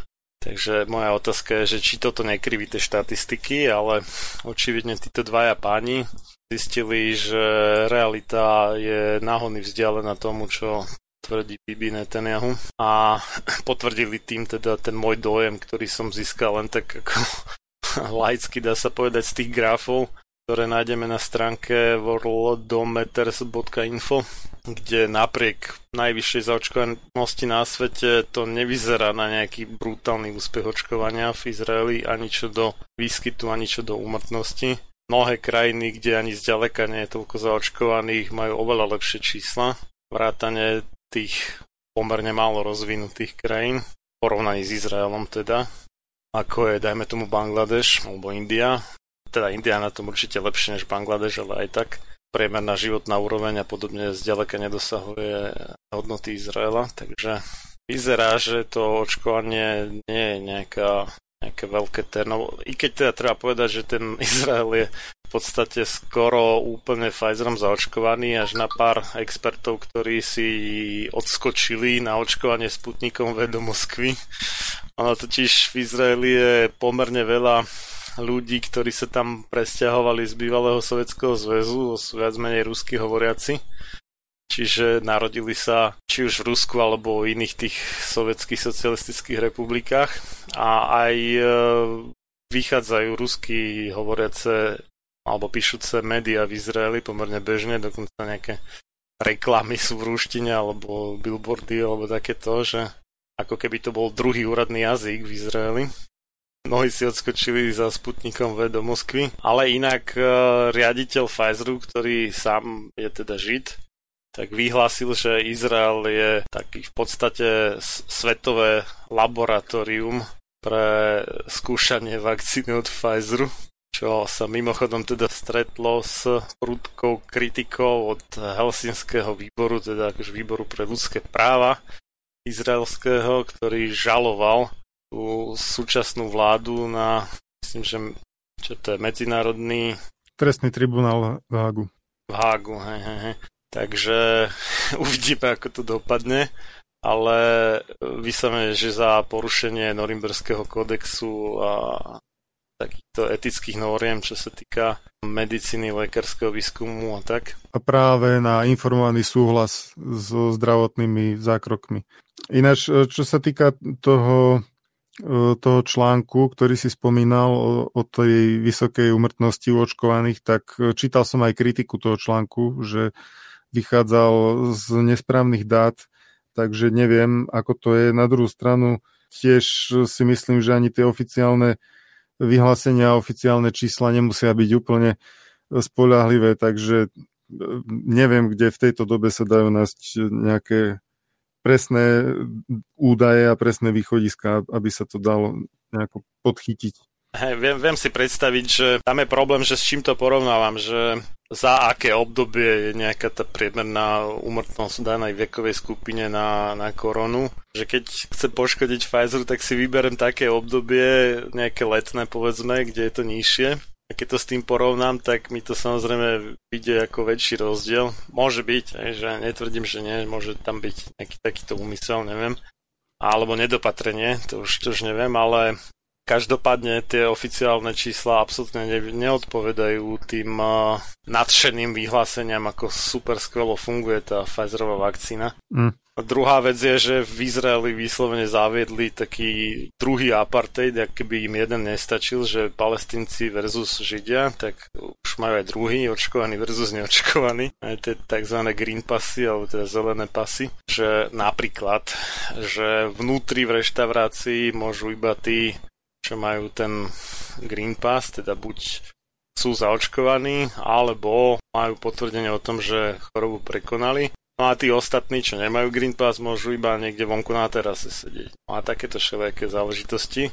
Čiže je to zaujímavé, že zrovna taký národ, ktorý si dosť vytrpel svoje, či už v Nemecku, bývalom nacistickom, alebo v rôznych tých jeho satelitoch, kde sa tvrdo postupovalo proti Židom a bola tá segregácia typu, že do parku Židom a psom vstup zakázaný a podobné tabulky bývali. Takže toto isté robia vlastne veľkej časti, no už teda menej než polovici, ale stále ešte veľmi veľkej časti, viac než tretine svojich vlastných občanov. Že je to také zaujímavé, že ja keby úplne že stratili historickú pamäť a neboli si schopní uvedomiť, že vlastne činia práve to a svojím, nie že druhým ešte, že mohli by sme poukazovať na to, že s palestíncami zaobchádzajú rovnako ako nacisti zaobchádzajú so Židmi, bola by to do veľkej miery oprávnená kritika. No, nepúšťajme sa do tejto témy. Ale tentokrát to ani nie, že s palestíncami, ale aj so svojimi vlastnými robia podobnú záležitosť nie síce na základe etnického princípu, ale na základe nejakého postoja k zdraviu alebo tak. Zdravotnícko-ideologického princípu. Uh, a tu je zase zaujímavé aj to, že mm, všetky tri, pozeral som to, všetky tri vakcíny, ktoré sú podmienečne registrované v Európskej únii, teraz už myslím, že pribudol aj Johnson, tam som nepozeral, ale bude to to isté, som o tom presvedčený majú e, na stránke Šuklu e, v sekcii otázky odpovede každá jedna COVID vakcína tam má napísané. V súčasnosti nie je známe, ako dlho trvá ochrana po očkovaní očkovacou látkou COVID-19. E,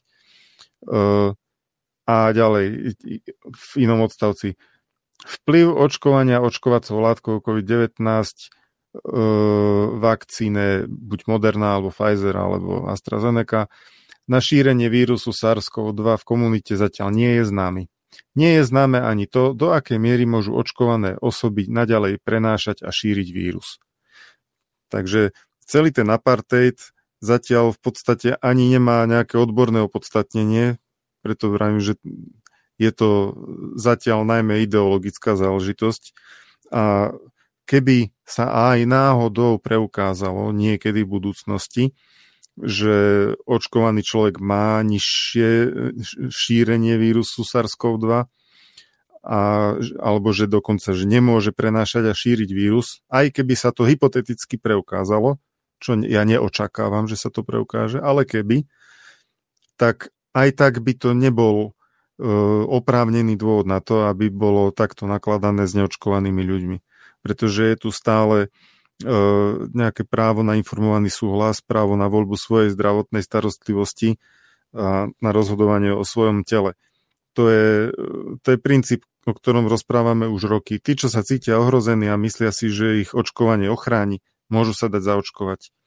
Budú chránení, budú spokojní a nemusia sa báť. A tí, čo sa z nejakého dôvodu očkovať nechcú a nedajú, tak robia to na svoje riziko a treba to akceptovať. Z, to, z takéhoto istého princípu ja sa vlastne pozerám aj na tie nežiaduce účinky. Uh, áno, uh, COVID-19 má v pomerne vysokom percente uh, vážnejší priebeh a má oproti iným infekčným vírusovým ochoreniam pomerne vysokú smrtnosť ale e, v tejto, určite je to koncentrované na určité, e, teda je to dosť značne koncentrované u určitých rizikových skupín.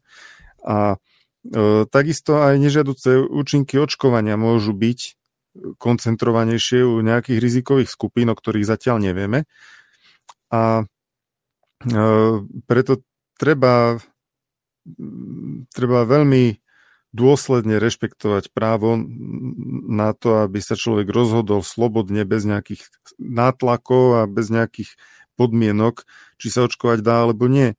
Ja možno e, patrím medzi ľudí, ktorí majú veľmi nízke riziko vážneho priebehu covidu a možno zároveň patrím k ľuďom, ktorí majú zvýšené riziko nežiaducich účinkov očkovania. Pre mňa môže byť to očkovanie dokonca rizikovejšie než ten COVID. A zase viem si predstaviť aj skupiny obyvateľov, pre ktorých je COVID tak nebezpečný, že očkovanie za, za predpokladu, že je účinné, a ako dlho je účinné, to ešte nevieme, ale môže u nich výsť, že to očkovanie je pre nich nižšie riziko, než ochorieť. Takže to, toto všetko treba rešpektovať a treba rešpektovať e, slobodnú voľbu človeka. No, a môže to byť aj tak, že práve tí, ktorí sú najviac náchylní zomrieť na prípadný COVID alebo s COVIDom, tak sú tí, ktorí sú najviac náchylní zomrieť alebo mať nejaké ťažké následky toho očkovania. Potom je to potom taká situácia, že, že ani z voza, ani na most. No ale tieto trombózy postihujú, ako zdá sa, že skôr mladých a zdravých ľudí. Ak súvisia s očkovaním, samozrejme, ale tie správy, ktoré prišli, tak... No to možno bude iba tým, že tú vakcínu AstraZeneca od začiatku nedávali starším, lebo v rámci klinických štúdí tam bolo príliš málo, ak vôbec teda nejakých ľudí na 60 alebo 65 rokov, už neviem presne. Takže keby ju dávali aj starším, tak by sa to možno ukázalo, že tam to ešte viacej robí.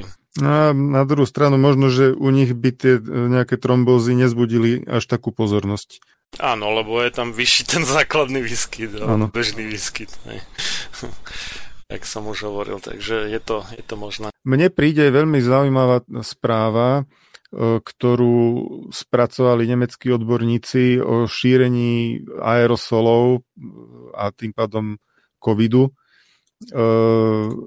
Napísalo to Napísala to spoločnosť pre výskum aerosolov Gesellschaft für Aerosolforschung a do češtiny to preložili pracovníci Vysokého učení technického obrne, Ústave chemických procesov Akadémie vied Českej republiky a Českého metrologického institútu pod zaštitou Českej aerosolovej spoločnosti. Čiže e, jednoznačne odborníci na šírenie aerosolov.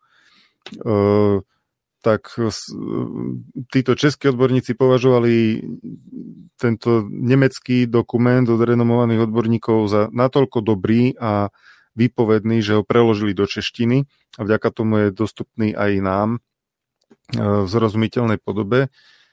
A v tomto dokumente e, sa v podstate do značnej miery potvrdili naše predstavy, ktoré sme tu prezentovali o šírení infekcie. A ak by som to tak zhrnul, e, môžeme to šírenie rozdeliť veľmi voľne na väčšie kvapočky a jemný aerosol, pričom oboje vznikajú pri rozprávaní, kašľaní, kýchaní, ale pri bežnom dýchaní vzniká iba ten jemný aerosol a e, tie väčšie kvapočky najmä pri rozprávaní sú významným e, spôsobom šírenia vírusu, pretože tým, že sú väčšie tie kvapočky, tak obsahujú aj väčšiu infekčnú dávku vírusu. A ak sa rozprávam s niekým v blízkosti, tak obrazne povedané nedá sa vynúť tomu, aby som mu v úvodzovkách naplul do tváre, hoci je to nie je viditeľné, ale tie kvapočky pri tom rozprávaní skrátka vždy vznikajú. E, a môže sa tým účinne šíriť e, vírus aj v krátkom čase, keď sa nedodrží nejaká bezpečnostná vzdialenosť a ľudia sú blízko pri sebe, bez nejakých rúšok a rozprávajú sa. Ale tieto kvapočky a väčšie častice aerosolu sú ťažšie a E, klesajú k zemi, takže vo vzdialenosti tých približne dvoch metrov už e, viac menej nehrozí alebo veľmi málo hrozí nákaza týmto spôsobom. A e, samozrejme pri kýchaní a kašľaní prekonajú aj túto vzdialenosť, ale pri, pri bežnom teda rozhovore tie 2 metre sú už pomerne dobrou vzdialenosťou, ktorá bráni prenosu kvapôčkami ale aerosol, ten je ľahký, ten v podstate poletuje spolu so vzduchom a neklesá k zemi.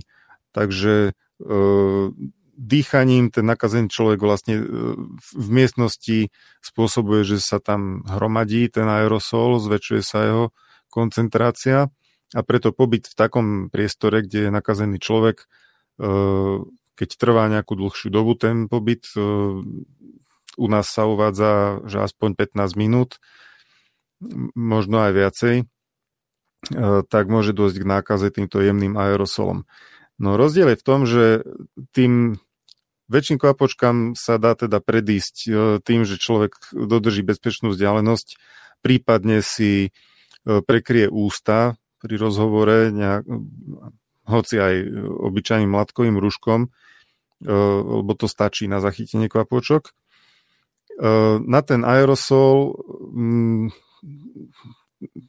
tam, tam je účinný v podstate len nejaký respirátor, lebo bežnými rúškami e, v dosť veľkej miere to prechádza v rámci prúdenia vzduchu rôznymi netesnosťami. No ale to by si musel mať akože veľmi kvalitný respirátor a musel by si byť nahladko oholený. A musel by byť dobre utesnený ten respirátor, aby mal účinok. A väčšina tých, tých 50 centových a takých sa proste nedá tak utesniť, aby ti ozaj bokom nepreš, neprechádzal vzduch, lebo... No a preto títo uh, nemeckí fyzici zdôrazňujú potrebu, keď sa niekto chce chrániť pred infekciou, tak uh, kombinovať rozumné opatrenia, to znamená voči tomu aerosolu je veľmi účinnou ochranou vyvetranie miestnosti čím sa rapidne zníži koncentrácia toho infekčného aerosolu. A samozrejme, ak je možné nezdržiavať sa v miestnosti s e, nakazeným človekom alebo potenciálne e, nakazeným človekom. Doktor Lip tak má nejaké také UV žariče, či čo, že ti tak, že nasáva vzduch a preháňa to nejakým takým tým pre likvidačným UV žiarením a potom to tak púšťa von zase. Áno, áno, videl som to už aj na, na nejakých ambulanciách. Uh, ale čo je naj, pre mňa teda najvýznamnejšie na tomto dokumente, uh, ktorý je celkom ako podrobne poňatý a je tam množstvo odborných zdrojov, uh, že šírenie aerosolov vonku v otvorenom priestranstve je e, také, že tie aerosoly sa veľmi rýchlo rozptýlia a vonku sa prakticky nedá, nie že nedá, ale vonku nedochádza k nákaze aerosolom. To znamená, že to, čo sme spochybňovali od začiatku, nosenie rúšok vonku na voľnom priestranstve, je v zmysle tohto dokumentu naozaj nezmyselné. No jedine, že by ti niekto vysnešne nakašľal do tváre zblízka, no tak. Áno, to by bolo šírenie už tými skôr kvapočkami na, na, na krátku vzdialenosť a voči tomu stačí aj rúško, ale e, títo odborníci uvádzajú, že áno, môže aj vonku dôjsť k nákaze e, v prípade, že sa ľudia zhlukujú do nejakých zhromaždení alebo skupiniek a zotrvávajú v nich, tak tam áno alebo keď je niekto extrémne e, nákazlivý a nie je dodržaná napríklad tá bezpečnostná vzdialenosť. Ale ináč spomedzi 7 tisíc dokumentovaných infekcií iba k jednej jedinej došlo vonku. Takže ide o vyloženie, skoro by sa dalo povedať, že bezvýznamný e, spôsob nákazy na otvorenom priestranstve. E, čiže vonku, ak sa dodrží rozumná vzdialenosť, aspoň 2 metre a, a nie je tam problém väčšinou ani väčšiu vzdialenosť dodržiavať, tak e, naozaj nemá význam vonku nosiť respirátor. To, to už aj doktor Bukovský natočil video, kde to označil za nezmyselné. No a to by jeden neveril, že koľko ľudí vonku chodí s respirátorom. Ja keď idem po meste, chodím každý deň, teda aspoň 10 tisíc krokov a to, alebo dokonca, že v lesoparku, že ide do lesa sa nadýchať čerstvého vzduchu a má na nose a na respirátor, tak to je nad moje chápanie. Samozrejme, keď je zhluk ľudí, sú bližšie k sebe, zdržiavajú sa na jednom mieste, alebo nie je žiadne prúdenie vzduchu, potom, no možno, možno, áno, môže dôjsť k nákaze aj vo vonkajšom priestranstve, ale za normálnych okolností, že vždy nejaké prúdenie vzduchu tam je, ten aerosol je odnášaný, rozptýľovaný veľmi rýchlo a je veľmi, veľmi nepravdepodobné sa takto nakaziť vonku. A naozaj si myslím, že pre bežného človeka ten respirátor vonku je ďaleko viac škodlivý než prínosný. Mm-hmm. Každá moc si namýšľa, že má veľkého ducha a široký rozhľad ponad chápanie slabých. A tiež, že realizuje Boží zámer, pričom porušuje všetky Božie zákony. John Adams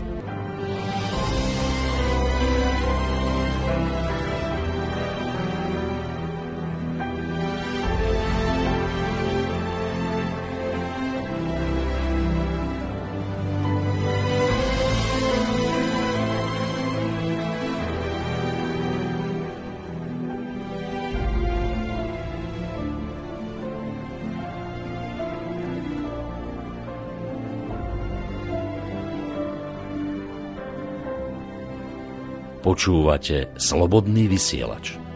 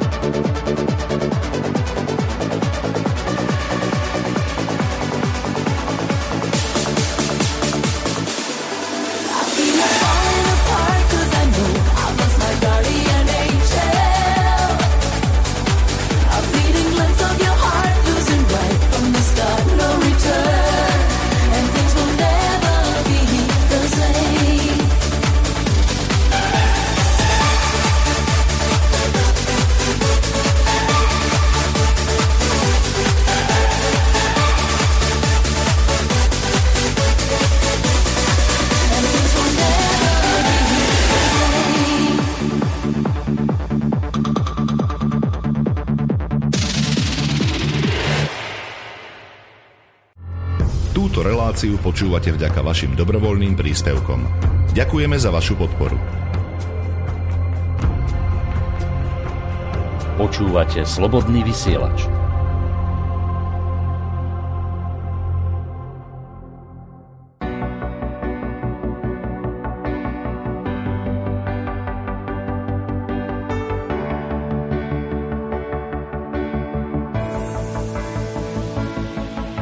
Tavas rīta ilūzijas cauri manai dienai vijas, un nekad, nekad tev nebūs gana. Bet ja gara ceļa galā, draugi tevi pastums malā, tu piecelsies un turpināsi iet, jo tu ticēsi sev. sapnī tad piepildīsies. Es tikai vēlos būt.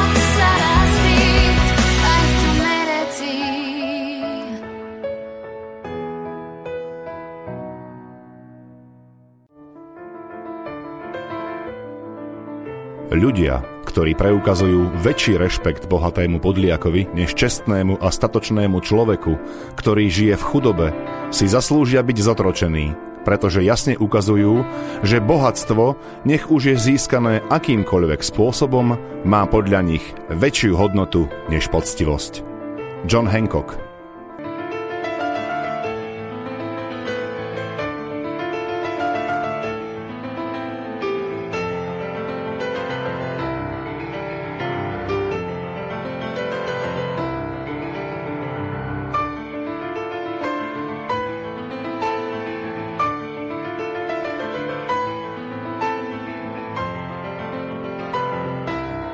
Počúvate Slobodný vysielač. Ja by som sa ešte vrátil k tej AstraZeneca, že mňa trošku fascinuje, že či už vo Francúzsku, Nemecku alebo všeli kde inde, je len, že teda štát nakoniec pozastavil dočasne to používanie, uvidíme teda, možno sa teda obnoví po pozitívnom stanovisku EMI alebo po zo stola zmietajúcom stanovisku EMI, ale že samotní tí ľudia sa tam nechcú dať očkovať. U nás tiež bola správa, že v Košiciach niekoľko stoviek ľudí sa odregistrovalo, keď boli predtým zaregistrovaní na očkovanie AstraZeneca. Takže že títo ľudia zrovna vidia spásu v Sputniku V, ktorý je založený na tej istej technológii. To ma ako celkom zabáva teda. Je samozrejme možné, že ten rozdiel medzi ľudským a šimpanzím s e, koronavírusom robí aj nejaký rozdiel v tých nežedúcich účinkoch, to neviem posúdiť. Je tiež možné, že Rusi to robia nejak čistejšie, že tam nie je nejak veľa zbytkov z výroby a takých tých vecí, alebo možno aj kontaminácie, alebo čoho. Alebo lepšie odhadli tú dávku, kto vie. Ako som aj minule povedal, nevylučujem tú možnosť, že Rusi to majú lepšie vyladené a že tá vakcína naozaj nespôsobuje toľko problémov. Je to možné. Ja som vždy poukazoval na to, že principiálne sú tie vakcíny veľmi podobné. Ale niekedy to tak býva, ako sme sa bavili aj o tých hliníkových adjuvansoch, že, že v tých detailoch e, sa skrýva strašne veľa, že, že tam je to ukryté. Takže možno to naozaj Rusi tentokrát zvládli lepšie, než, Vox, než páni v Oxforde. Ja som ale pozeral teda v Argentíne už majú aké také skúsenosti s očkovaním Sputnikom V už nejak Nezakázali Sputnik V v nejakých krajinách kvôli trombozám? Zatiaľ to vyzerá, že nie. Oni tam už vyše pol milióna ľudí zaočkovali, myslím. A mali tam také nie úplne banálne nežedúce účinky hlásené niektoré tu synkopa, teda nejaké tie mdloby alebo odpadnutie a tam bolo vyše 100 takých prípadov a niekoľko bolo takých, akože, že ne, nebola to úplne prechádzka rúžovým sadom. asi, asi to nebolo také zlé ako AstraZeneca s vysokou pravdepodobnosťou teda, ale a úplne, že bezpečné, že by to nikomu nič neurobilo, to takto zaručenie teda nie je. Lebo boli aj také správy a oni to sám, sami vyhlasovali, myslím, že aj tí vývojári, že nemá žiadne a, nežiaduce účinky nad rámec nejakej miernej teploty a bolestivosti v mieste pichu a tak. Ja som od začiatku hovoril, že to je absolútna sprostosť, to neexistuje skrátka. A mal som pravdu, očividne. Otázka je, že aká je tá hlásenosť nežiaducich účinkov v Argentíne, to absolútne netuším toto, že koľkým, akým veľkým koeficientom to treba násobiť, aby sme dostali reálny obraz. No možno sú na tom ešte horšie ako my. Možno, neviem, ale niekedy si robíme akože srandu z niektorých krajín, vieš, jak Igor poslal uh, Richarda, nech svoj koronaplán ide predať do Mongolska a Mongolsko bolo na tom s koronou oveľa lepšie, než Igorom riadená pandémia na Slovensku. Hej? Tak to sa dosť sekol no, vtedy. Áno, áno, my, my ich asi, asi ich podceňujeme naozaj, lebo... Neviem, hej, ale ako, ako možno máš pravdu, možno nie, fakt, fakt netuším, ako to je. Ale teda nie je to úplne selanka. A druhú takú správu, čo, čo mám, tak to bolo od uh, tých tzv. opolčencov, teda tých povstalcov povstalcov na, na Donbase, na východe Ukrajiny, ktorí sa teda nechali zaočkovať Sputnikom a že vraj dosť akože boli z toho hotoví a odpadávali počas služby a no, než odpadá, tak oni väčšinou to boli pomerne mladí a zdraví chlapí, ale že dalo im to riadne zabrať teda. no, takže to ne, nebol to úplne bez problémov, tak povediac. Ja si myslím, že ľudia si idealizujú, tak ako si idealizujú aj e, ostatné, nazvime ich tradičné vakcíny. E, to, na to si poukázal už na začiatku, že pri takej tetanovke ako keby ani neboli žiadne nežadúce účinky, pritom sú.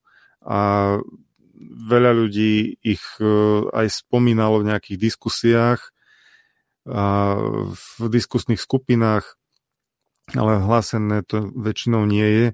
A to, to, že teraz sme tu v takejto situácii a všetci vedia, že tie vakcíny boli vyvinuté rýchlo, tak uh, určitým spôsobom to mení to očakávanie tých ľudí, uh, že im je jasné, že to môže mať nežadúce účinky, ale pri tých, uh, nazvime to starých vakcínach, tam ako keby sa počítalo s tým, že tie sú tak odladené, že tie nežadúce účinky nemajú, čo nie je pravda. E, majú ich dosť a e, tiež sa nehlásia. No už keď, keď je hlásenosť na Slovensku povedzme 0,3% nežiaducich účinkov pri vakcíne, o ktorej sa vie, že je experimentálna a že v podstate stále bežia klinické štúdie, tak keď pri takejto vakcíne sa hlási iba 0,3%, tak ako je to potom pri tých ostatných? Pro promile alebo menej, no. Je menej než jeden z tisíc skutočných účinkov. Pritom to, toto obdobie je v podstate určené na to, aby sa zbierali údaje o bezpečnosti, čiže o nežiaducich účinkoch. Treba povedať, že každý, kto sa nechá zaočkovať zadarmo kvázi, ale tak my si to reálne platíme svojimi daňami, každý, kto sa nechá zaočkovať, je súčasťou klinickej štúdie.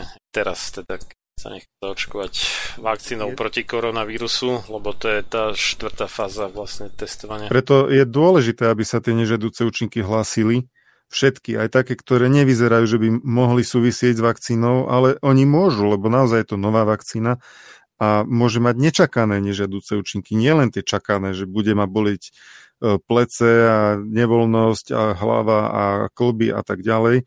No, no dokonca teraz je to dôležitejšie než kedykoľvek neskôr v podstate, pretože pokým je to iba nejak podmienečne dovolené na núzové použitie, tak e, tá podmienka je, že budú dodané nejaké ďalšie údaje, e, reálne výsledky z praxe a keď v rámci toho bude málo hlásených nežedúcich účinkov, tak to dostane trvalé povolenie. A naopak, ak sa zistí niečo dôležité, čo uniklo e, predošlým kolám klinických štúdí, tak práve toto obdobie je určené na to, aby sa e, tá vakcína stiahla, ak sa ukáže, že nesplňa požiadavky bezpečnosti.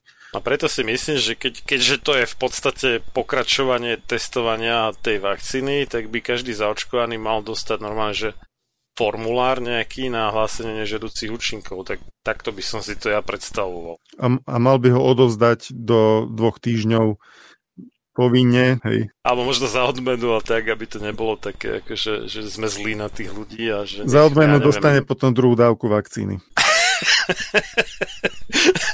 tak som to nemyslel, možno za nejakú... Ale to, toto by možno fungovalo. Za nejakú poukažku do Lidla alebo do Kauflandu možno na 10 eur, že by to zabralo, vieš. Tí, čo sa teraz dávajú očkovať, tak títo väčšinou chcú. Takže pravdepodobne chcú mať úplné očkovanie, chcú mať aj tú druhú dávku. A teda tú druhú dávku by som asi aj podmienil vyplnením toho dotazníka, ktorí by dostali do ruky, že a nemuselo by to byť ani formulované ako podmienka, stačilo by, že by prišli po tú druhú dávku vakcíny a tam by dostali ten dotazník a kým čakáte v rade, prosím vás, vyplňte nám toto. Hotovo a, a boli by o mnoho lepšie údaje. Ale to treba povedať, že toto sú väčšinou tie Samozrejme, umrtie je problém, hej, ale e, väčšina z toho, čo sa za takýto krátky čas odhalí, to je vlastne pár týždňov medzi prvou a druhou dávkou, tak e, zvyknú byť tie menej nebezpečné veci, tie viac nebezpečné, všelijaké tie chronické, autoimunitné, neviem aké choroby, tak tie sa môžu objaviť až e, mesiace, niekedy dokonca až roky od toho spúšťača, čo môže byť aj očkovanie. Takže ona, tá vakcína dostane to trvalé povolenie, aj keby sa poctivejšie vyplnali tie hlásenia nežiaducich účinkov skorej, než sa príde na tie nejaké dlhodobé vážnejšie následky. To treba počiarknúť. Čiže všelijaké autoimunitné choroby a ďalšie veci, ktorých vonkajší prejav sa ukáže možno po roku alebo po pol roku. A, a preto málo kedy bývajú spojené s, s očkovaním vedome, že reálne sú spojené, ale že si to neuvedomí ten človek, že to súvisí s očkovaním, keďže je to tak dlho od toho očkovania, tak na toto sa prichádza až rádovo po rokoch od uh, registrácie tej vakcíny. To je taký možno priemerný odhad, že 7 rokov, a kým trvá, že sa vychytajú a do príbalových letakov dostanú aj nejaké vážnejšie nežedúce účinky. Som videl napríklad na samostatnej vakcíne proti detskej obrne, že hm, bolo Imovax polio, že tá prvá verzia príbalového letaku obsahovala iba, vyslovene, že iba banality, ako a bolestivo začervenanie, zatvrdnutie v mieste v pichu, mierna horúčka a tak. A potom po 7 rokoch novšia verzia príbehového letaku už obsahovala zaujímavejšie záležitosti. No, ale tak sme niekoľkokrát povedali Sputnik V, ale oni tí Rusi majú aj ďalšie vakcíny, Spomínali sme už tú Epivac koronu, o ktorej tvrdia, že má 100% účinnosť na základe výsledkov prvej a druhej fázy testovania.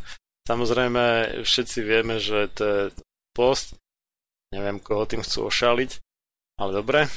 A tá nie je teda, nazvime to, že genetickou vakcínou, ale je to umelo poskladaný nie že celá bielkovina, ale nejaká časť, peptid teda, toho uh, spike proteínu koronavírusu. A potom ešte tretia registrovaná vakcína bola Covivac, nejakého výskumného strediska Čumakova. A tá obsahuje vlastne celý, no, hovorí, že zabitý vírus. Ja to nemám rád, lebo vírus reálne nie je živý. V podstate je to iba bielkovinou obalená DNA, ktorá nerastie, nepapá, nič nevylučuje, ani sa sama o sebe nevie rozmnožiť, ale tak povedzme, že zneškodnený vírus. No a ešte vymýšľajú štvrtú vakcínu a to má byť vraj akože úplne bombaterno, lebo tie doterajšie vakcíny, vrátane všetkých tých troch spomínaných ruských, sú zamerané na tvorbu protilátok alebo ich účelom vyvolať tvorbu protilátok u očkovaného človeka, ale tá nová vakcína, druhá vesmírna, MIR 19 sa má volať, tak tá vraj bude povzbudzovať bunkovú imunitu, ktorá má väčší význam pri ochorení na koronavírus a vraj jej účinok má trvať 13 až 17 rokov. No, priznám sa, že neviem, kde berú takéto optimistické odhady, keďže u týchto a doteraz registrovaných vakcín alebo podmienečne registrovaných vakcín a nie sú známe údaje o tom, že ako dlho bude trvať ochranný účinok, tak nechápem celkom, že ako došli na to, že 13 až 17 rokov. Potom Mire 19 má trvať ochranný účinok, ale povedzme, že im celkom verím, že keď cvičia tú bunkovú imunitu, takže to bude asi dlhšie trvať než tie protilátky, o ktorých vieme, že u ochorení na COVID-19 sa u niektorých ľudí buď nevytvoria vôbec, alebo pomerne rýchlo zmiznú, respektíve možno, že nejaké sú, ale pod prahom detekovateľnosti tých testov a akože nedostatočné kvázi. Ale tá bunková imunita tam pretrváva a tí ľudia reálne nemusia dostať koronavírus, aj keď nemajú protilátky. A potom ešte ďalšia možnosť, človek, ktorý má tak silnú slizničnú imunitu, že tá vlastne uprace tú infekčnú dávku vírusu bez toho, aby ten vírus e, bol schopný spôsobiť infekciu. Myslíš zrejme ako, že tú nešpecifickú imunitu? Ale samozrejme tá vakcína je od toho, aby špecifickú imunitu trénovala, čiže tam pôjde zrejme o, konkrétne na ten koronavírus zamerané tie cytotoxické tie a takto veci. Ja, ja som chcel len poukázať na to, že okrem tých dvoch skupín ľudí, čo jedni majú protilátky výrazné, iní nemusia mať výrazné, ale majú pamäťové bunky, ktoré tú imunitu zabezpečujú a sú schopné vytvoriť toľko protilátok, koľko treba pri infekcii. A potom ešte tá tretia skupina ľudí, e, ktorých e, náš zdravotnícky systém až tak nespomína, ale e, to sú tí, ktorí majú slizničnú imunitu na takej úrovni, že vírus nespôsobí úspešnú infekciu, tým pádom nevzniknú ani protilátky a možno ani, ani tie pamäťové e, tie lymfocyty. A napriek tomu tí ľudia, ak si udržia svoju úroveň zdravia, tak sú v podstate odolní. A ne, ale nemajú o tom žiadnu stopu ani žiadny záznam vo svojej krvi.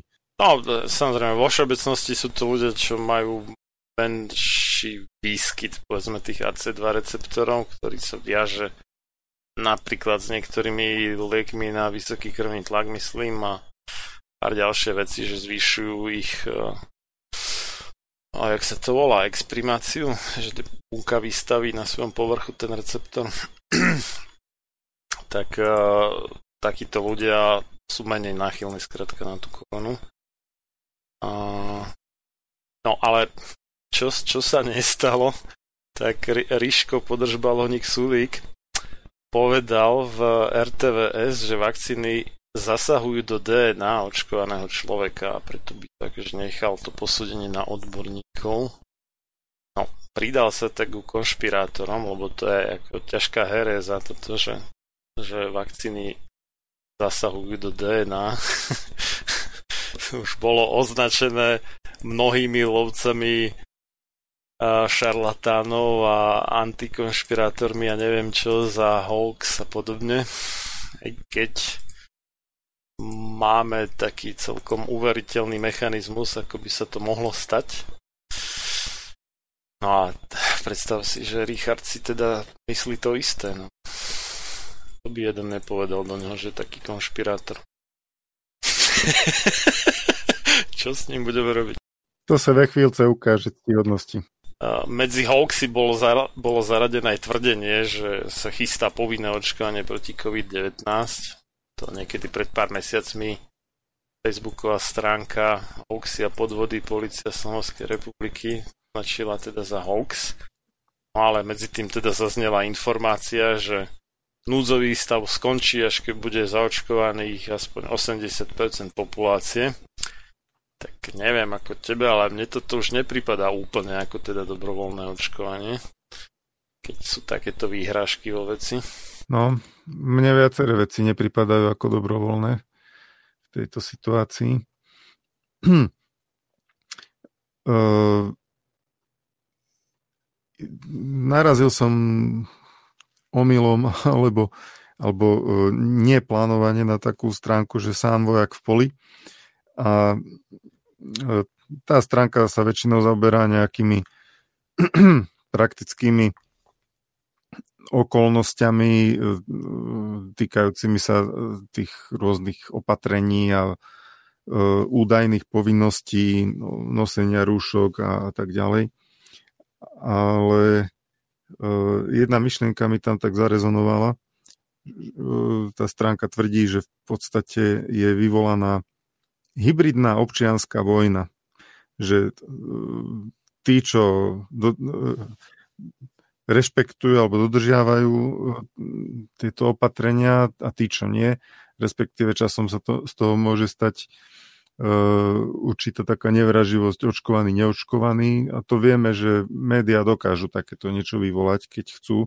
To oni to úmyselne pestujú toto.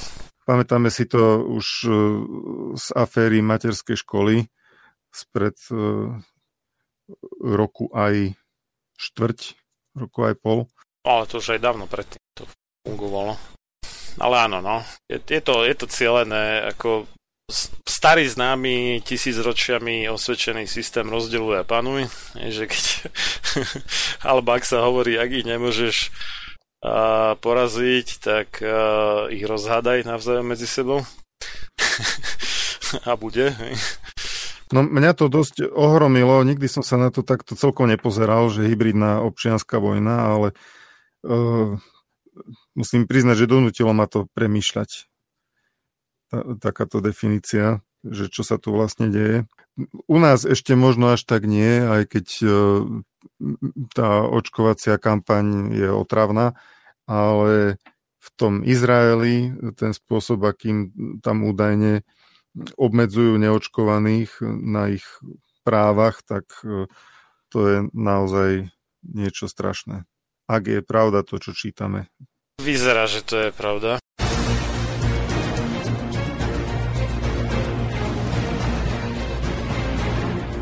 Sloboda slova je najzákladnejší pilier slobodnej vlády. Keď zbúrate túto oporu, ústava slobodnej spoločnosti stráca svoju platnosť a na jej ruinách vyrastá tyrania. Benjamin Franklin Máte naladený slobodný vysielač Banská Bystrica.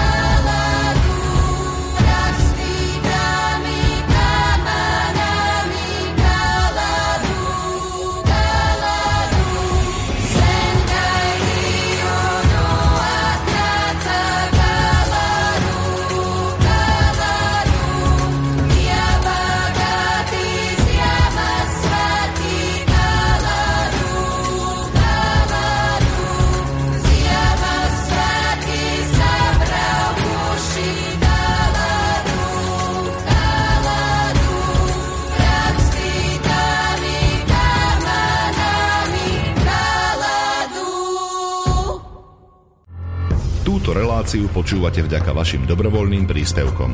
Ďakujeme za vašu podporu. Počúvate slobodný vysielač.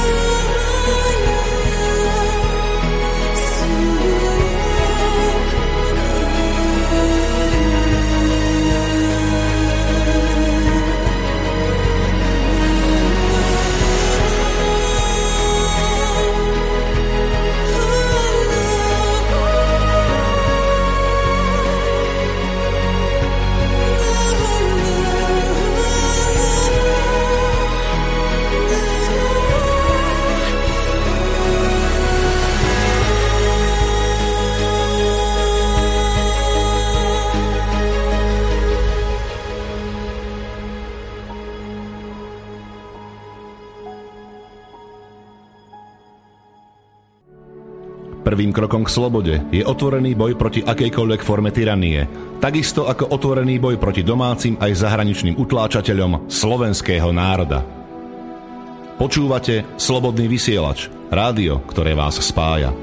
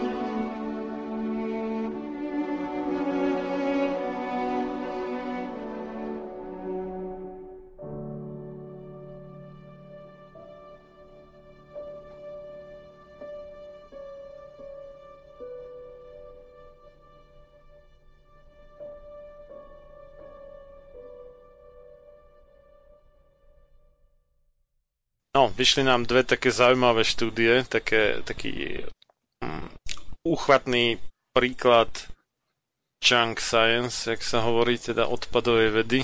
Jedna spochybňuje vitamíny a druhá spochybňuje ivermectin pri liečbe COVID-19. A tak John Hopkins University, to je tá univerzita, ktorú si môžete pamätať z známej udalosti e, Event 201, alebo teda 201, alebo udalosť 201. Tá simulácia pandémie. Podujatie 201 prípadne, áno. Simulácia pandémie tesne pred tým, ako začali vo Vúchane svetové vojenské športové hry. Dva či tri týždne po ktorých bol prvý evidovaný prípad oficiálny, alebo teda prípad nula nového koronavírusu vo Vúkane s tou pneumóniou, teda zápalom plúc, takým nejakým akože špecifickým alebo nevýdaným, alebo jak to označili.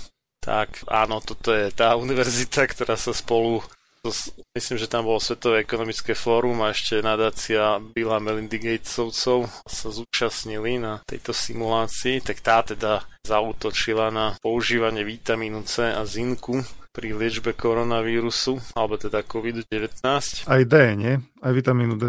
Tuším, tuším aj D. A bolo zaujímavé, že považovali za vysokú dávku vitamínu C pri vážnej chorobe, dávku 8000 mg alebo teda 8 gramov vitamínu C ústne rozdelenú teda na 2-3 krát za deň spolu s jedlom, čo mne príde ako, že si niekto asi robí srandu, lebo keď uh, sme pozorne počúvali docenta Törka z východoslovenského ústavu srdcovo chorôb, ktorý má teda na svojom pracovisku najlepšie výsledky v liečbe COVID-19 na Slovensku a ktorý už teda vypracoval tzv. košický protokol liečby, ktorý odkúkávajú iné pracoviska nielen na Slovensku, ale aj v Česku už tak on e, podáva nie že ústne, ale injekčne a nie že 8 gramov na celého človeka za deň, ale 1 alebo dokonca viac než 1 gram na každý kilogram telesnej hmotnosti denne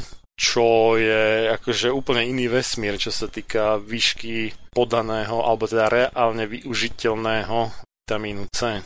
Takže toto mi príde ako taký smiešný útok pre tých, ktorí o vitamíne C majú veľmi málo znalostí, tí tomu možno uveria a ostatní sa možno tak zasmejú, že to, to si akože robia srandu z nás. Môžem potvrdiť, že pri akutnom ochorení je spotreba tela ohľadom vitamínu C častokrát e, ďaleko, ďaleko za hranicou nejakých 8 gramov, ale je to veľmi individuálne.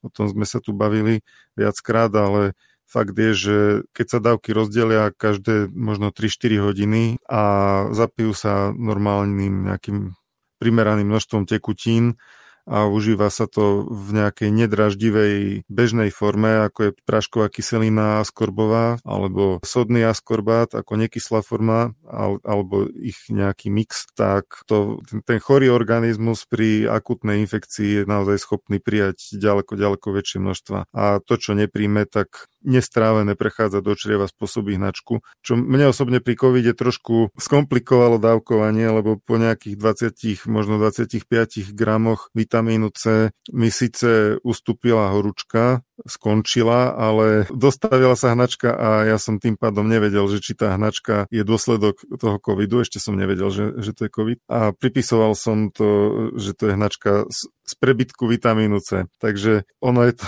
takéto ochorenia, ktoré sú sprevádzané hnačkou, dosť komplikujú ten bežný spôsob odhadu spotrebiteľa, ktorý ináč spočíva práve na tom, že keď je dávka privysoká, tak príde hnačka a treba dávky znížiť. No treba podotknúť, že to je v prípade, že ten COVID nie je nejaký strašne komplikovaný, náročný a nedaj Bože, že by hrozila smrť, lebo v tom prípade by si už asi išiel do injekčnej verzie. Asi hej a ďalšia vec je, že COVID spôsobuje aj nevoľnosť, Čiže môže byť aj problém e, ústne vôbec prijať nejaké vyššie dávky vitamínu C, dokonca môže sa stať, že problém, problém môže spôsobovať aj čistá voda alebo nejaké bežné tekutiny. Takže naozaj niekedy tá infúzia je istejší spôsob a samozrejme, že sú tam aj tie varovania a relatívne kontraindikácie, ako sú ľudia s cukrovkou, ktorí si musia dávať pozor, lebo Vitamín C zvyšuje účinnosť inzulínu a tí, čo majú inzulínovú pumpu, túto dokonca môže ovplyvniť aj z hľadiska merania hladiny glukózy v krvi, takže tam je to problém s vyššími dávkami C, alebo môže byť a aj preto sa odporúča užívať vždy s jedlom a každopádne veľká opatrnosť. Potom sú to ľudia, čo majú metabolickú poruchu železa alebo mení, hemochromatóza, hemosideróza, sideroblastická anémia, kde takisto sa neodporúčajú vysoké dávky C.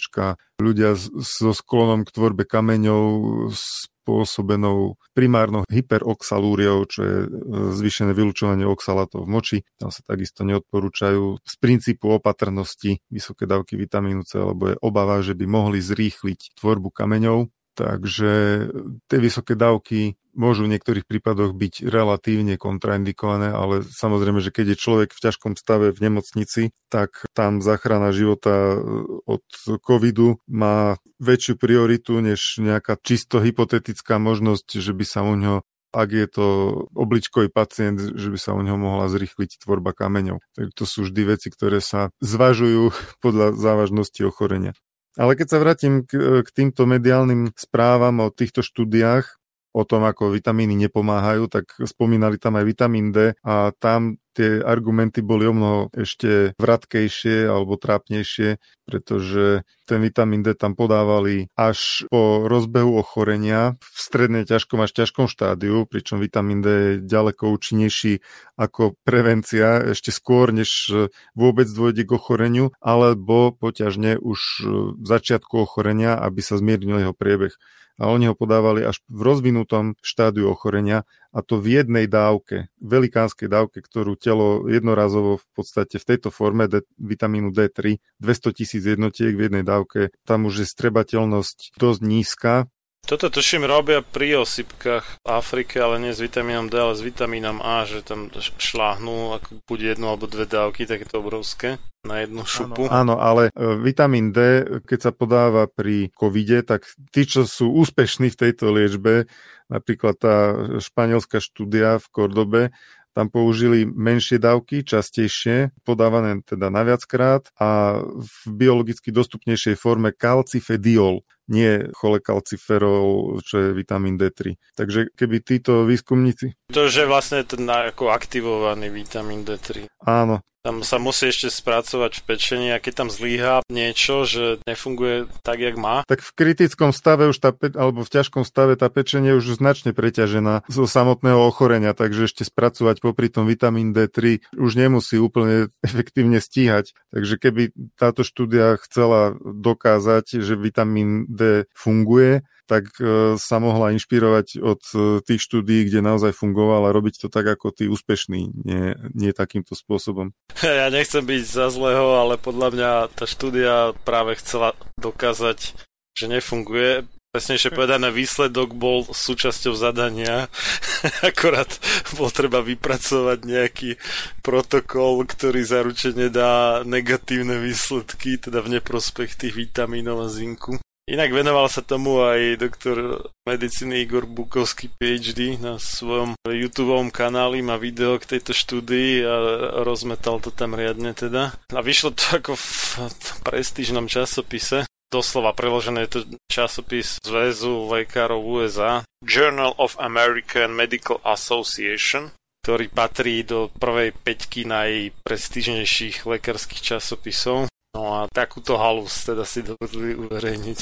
No ale to samozrejme je otázka, že keď takýto časopis príjma reklamu od e, firiem, ktoré vyrábajú alebo sa snažia vyrobiť nejaké drahé patentované lieky na COVID-19, že či nie je potom náchylnejší uverejňovať takéto halúze. No. Ja som použil také prirovnanie, že vitamín D je dobrý ako prevencia, hej, lebo on v podstate sa zúčastňuje regulácie imunitného systému a mal by jednak zabezpečiť, že bude reakcia primeraná na začiatku ochorenia a, a zároveň, že nebude neprimeraná, že nedôjde k tej cytokínovej búrke, k tomu extrémnemu zápalovému mechanizmu, ktorý potom ničí pľúca, tak uh, vitamín D ako prevencia uh, má význam, má význam si zmerať hladinu a urobiť opatrenia na nejakú rýchlu, ale bezpečnú nápravu, keď je človek v deficite a to tiež má doktor Bukovský na to celkom dobré video spracované,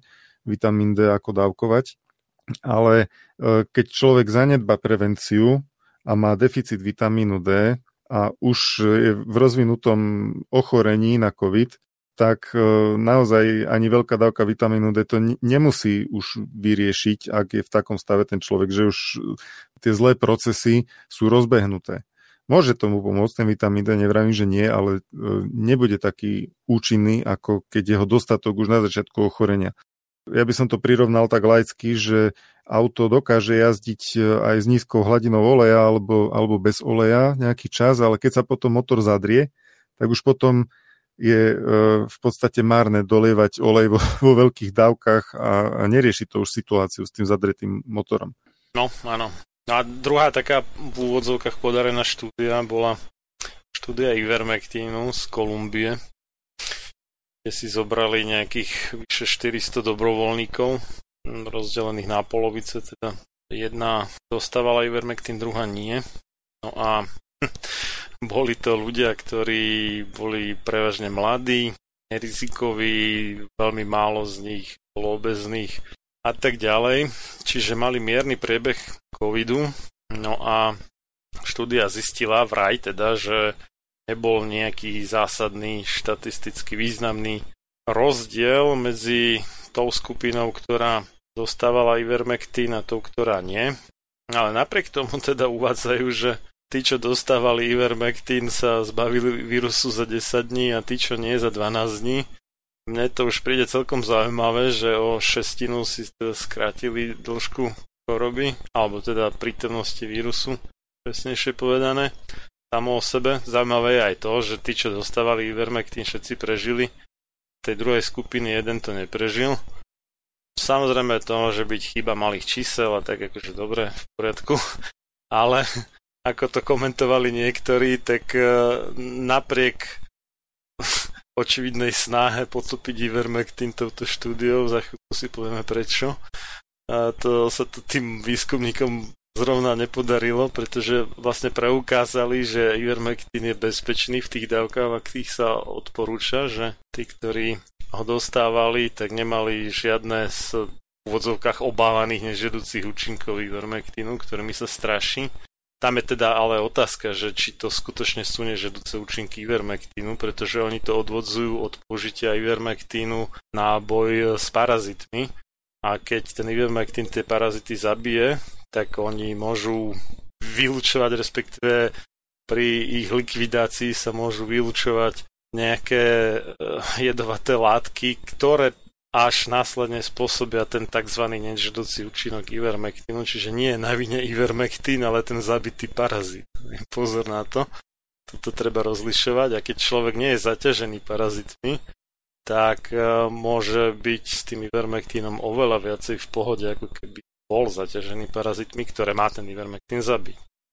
A toto je teda jeden taký e, problém, že si vlastne vybrali tú najnevhodnejšiu skupinu na zistenie, že či Ivermectin funguje. Mladí ľudia, nekomplikovaní, medián 37 rokov. Áno, a skoro všetci pomerne štíhli. No a keď som sa pozrel teda do odstavca konflikty záujmov, tak to bola jedna báseň skutočne. Takže boli tam štyria výrobcovia vakcín, GlaxoSmithKline, Sanofi, Merck a Johnson Johnson. Janssen tam bol, áno. No a to je čas teda zo skupiny Johnson Johnson. A ešte tam bol Gilead, výrobca Remdesiviru. A Gilead, výrobca Remdesiviru, ale ten Merck okrem toho, že vyrába vakcíny, oni síce vzdali teda vývoj tej vakcíny, mali pripravenú tiež niečo, ale vzdali vývoj vakcíny proti covidu, ale zase vyrábajú alebo snažia sa vyvinúť a registrovať uh, drahý patentovaný liek proti covidu Paradoxne Merck bol vlastníkom patentu na Ivermectin až do roku 1996, ale samotná tá firma neodporúča používanie Ivermectinu proti covidu, lebo vo svojom mm, tlačovom prehlásení alebo správe uvádza, že vedci z tej firmy sa nedomnievajú, že by veda podporovala použitie Ivermectinu. Nebol tam nejaký odkaz na nič, bol to iba také, že veríme, neveríme. Ale niektorí to už použili ako argument, že, že vynálezci Ivermectinu neodporúčajú Ivermectin proti covidu, len zabudli dodať, že už na tom Ivermectine nezarobia, lebo desiatky výrobcov po celom svete vyrábajú Ivermectin bez toho, že by museli platiť licenčné poplatky. A teda Merck nemá absolútne nejaký záujem na tom, aby sa propagoval Ivermectin, ale má veľký záujem na tom, aby sa predávali drahé licencované, alebo teda patentované liečiva, ktoré sa on snaží vyvinúť spolu s ďalšími. Takže môžeme sa rovnako dobre ako u tej štúdie, ktorá vraj teda vyvratila používanie vitamínov proti covidu, domnievať, že aj za touto štúdiou bol úmysel potopiť lacné nepatentované spôsoby liečby covidu-19. No, poviem to tak, že keby som ja chcel potopiť Ivermectin, tak neviem, či by som to robil ináč, ako to robila táto štúdia.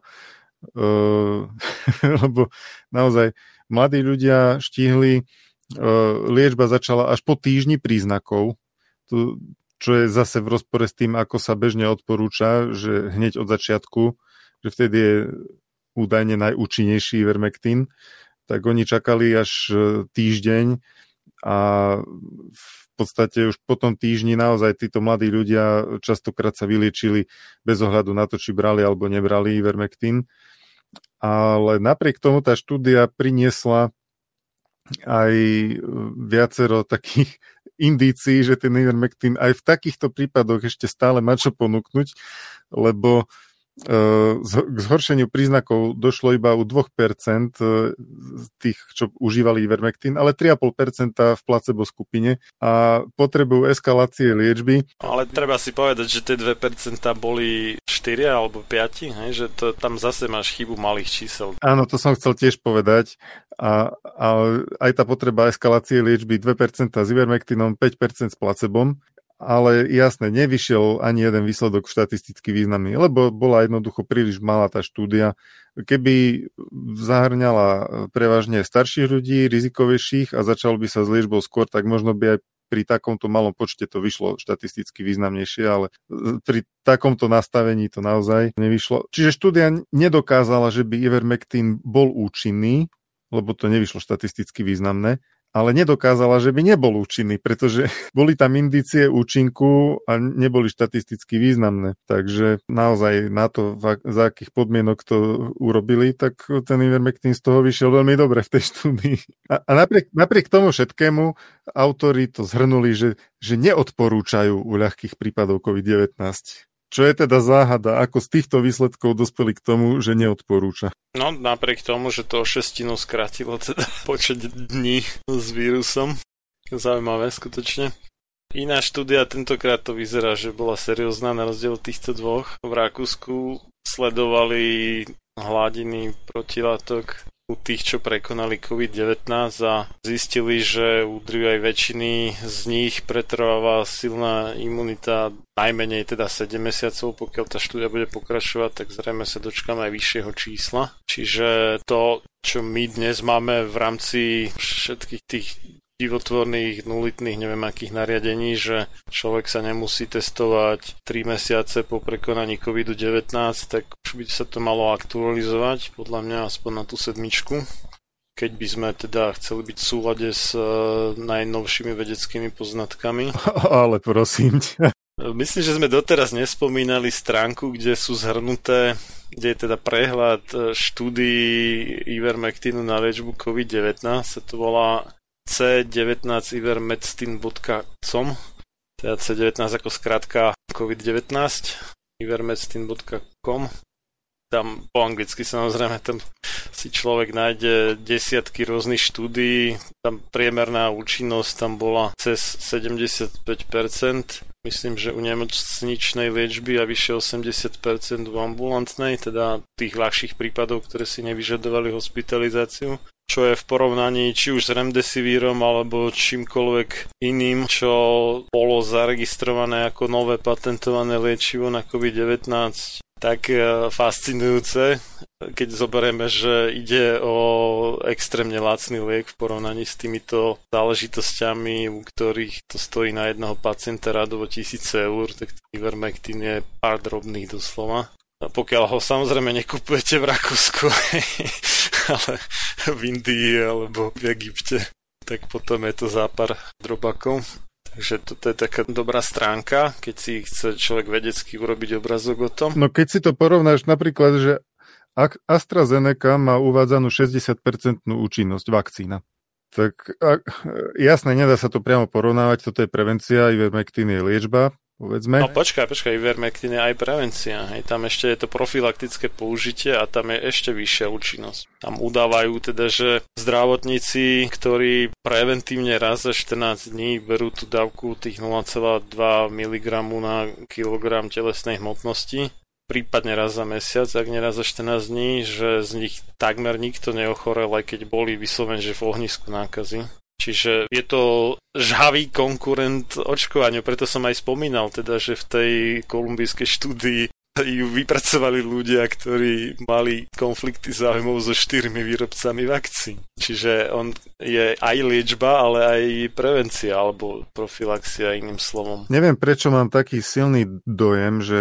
keby po použití ivermektínu nastávali tak často nežiaduce účinky ako po COVID vakcínach, tak by ho asi zakázali. No a pritom oficiálne údaje hovoria, ale neviem teraz, že či to je iba za firmu Merck, alebo je to úplne, že komplet sumár všetkých vyrobených kusov, to si nie som istý, ale že 3,7 miliardy balení bolo použitých od roku 1987, keď bol registrovaný na ľudské použitie. 3,7 miliardy to je akože naozaj dosť. Myslím, že žiadna vakcína na svete zatiaľ nedosiahla také čísla ako že od jedného výrobcu, nemyslím, že proti jednej chorobe, ale od jedného výrobcu, alebo teda jeden patentovaný produkt, tak to nazvem. Čo sa týka vakcín, tak to sa nedá porovnávať absolútne a 33 alebo 34 už rokov skúseností dáva celkom solidný obrazok o nežedúcich účinkoch a ešte samozrejme znovu počiarkujem, že mnohé z toho, čo je akože nežedúci účinok ivermektínu v skutočnosti je nežedúci účinok ivermektínom zabitých parazitov a nie samotného ivermektínu a u človeka bez parazitárnej záťaže sa nedostavia skrátka tieto nežedúce účinky. No ale napriek tomu sú tam skupiny obyvateľov, ktorým je kontraindikovaný. Áno, však dobre, to je každý liek v zásade, má nejakú takú skupinu. Pri vážnom poškodení obličiek alebo pečenie napríklad, no tehotné ženy ho nesmú brať. Počkaj, ale toto môže práve súvisieť s tým, že tie parazity, keď ich zabije, že vypúšťajú tie toxiny a potom to tie obličky a pečenie zvládnu. Toto môže byť práve kontraindikácia nie kvôli samotnému ivermektinu, ale kvôli tým parazitom. Pri poruchách centrálnej nervovej sústavy takisto sa uvádza. S ďalšími e, protiparazitárnymi liekmi niektorými, napríklad proti mikrofiláriám, tam by asi tiež, myslím si, že by asi príliš rýchlo pozabíjal tie mikrofilárie a bolo by to toxické. Potom je tam varovanie pri užívaní spolu s varfarínom. Buď, že sa nemá používať, alebo že je tam potrebná nejaká veľká opatrnosť. A... Ten varfarín je celkovo problematický, tam je problém aj piť grepovú šťavu s varfarínom a myslím, že to niečo s grepmi to malo, že nesmieš užívať s varfarínom. To mi už príde akože riadný úlet. Ja osobne našťastie nie som na to odkazaný, ale osobne sa domnievam, že ten varfarín je niečo, čomu sa treba oblúkom vyhnúť, lebo však sú alternatívy potom má ta, tak veľa kontraindikácií s neviem čím všetkým, že... A potom ešte s barbiturátmi, kyselinou valprovou a benzodiazepínmi by sa tiež nemal užívať. Ináč e, jeden z najpodrobnejších asi príbalových letákov k Ivermectinu je práve od firmy Merck, ktorá ho predávala, aj predáva ešte stále pod obchodným názvom Stromectin a dá sa vyhľadať e, anglický príbalový leták pre Stromectin a tam, ten je pomerne podrobne vypracovaný. Mm, počkaj, stro, Stromektol, nie Stromectin. Stromektol to je... Stromektol, máš pravdu. Merck e, v tej tlačovej správe, čo som spomínal, to bolo zo 4. februára 2021. Merck statement on ivermectin use during the COVID-19 pandemic, tak oni tam aj uvádzajú v závere celý ten príbalový leták, asi aby akože odstrašili ľudí od používania. No tak ale liek, ktorý je 34 rokov na trhu, m- zvyčajne máva už dosť dlhý príbalový leták, lebo ako sme sa bavili v prvej časti, tak konečne sa príde na tie nežiaduce účinky, ktoré tam boli od začiatku síce, ale trvalo dlho, kým si to ten systém všimol. No, ale docent Turk spomínal, že nejaký jeho pacient nedopatrním užil 10-násobnú dávku toho, čo mal užiť a v zásade nič extrému nebolo aj tak aj pri 10-násobnom predávkovaní je to ešte celkom bezpečné. No s výnimkami a neviem, či tehotné ženy musia zabudnúť na Ivermectin, pretože pokusy na zvieratách e, preukazovali poškodenie plodu síce pri ďaleko väčších dávkach, ale nie je vlastne jasné, aká je dávka, ak vôbec existuje bezpečná dávka pre ľudí, teda pre plod.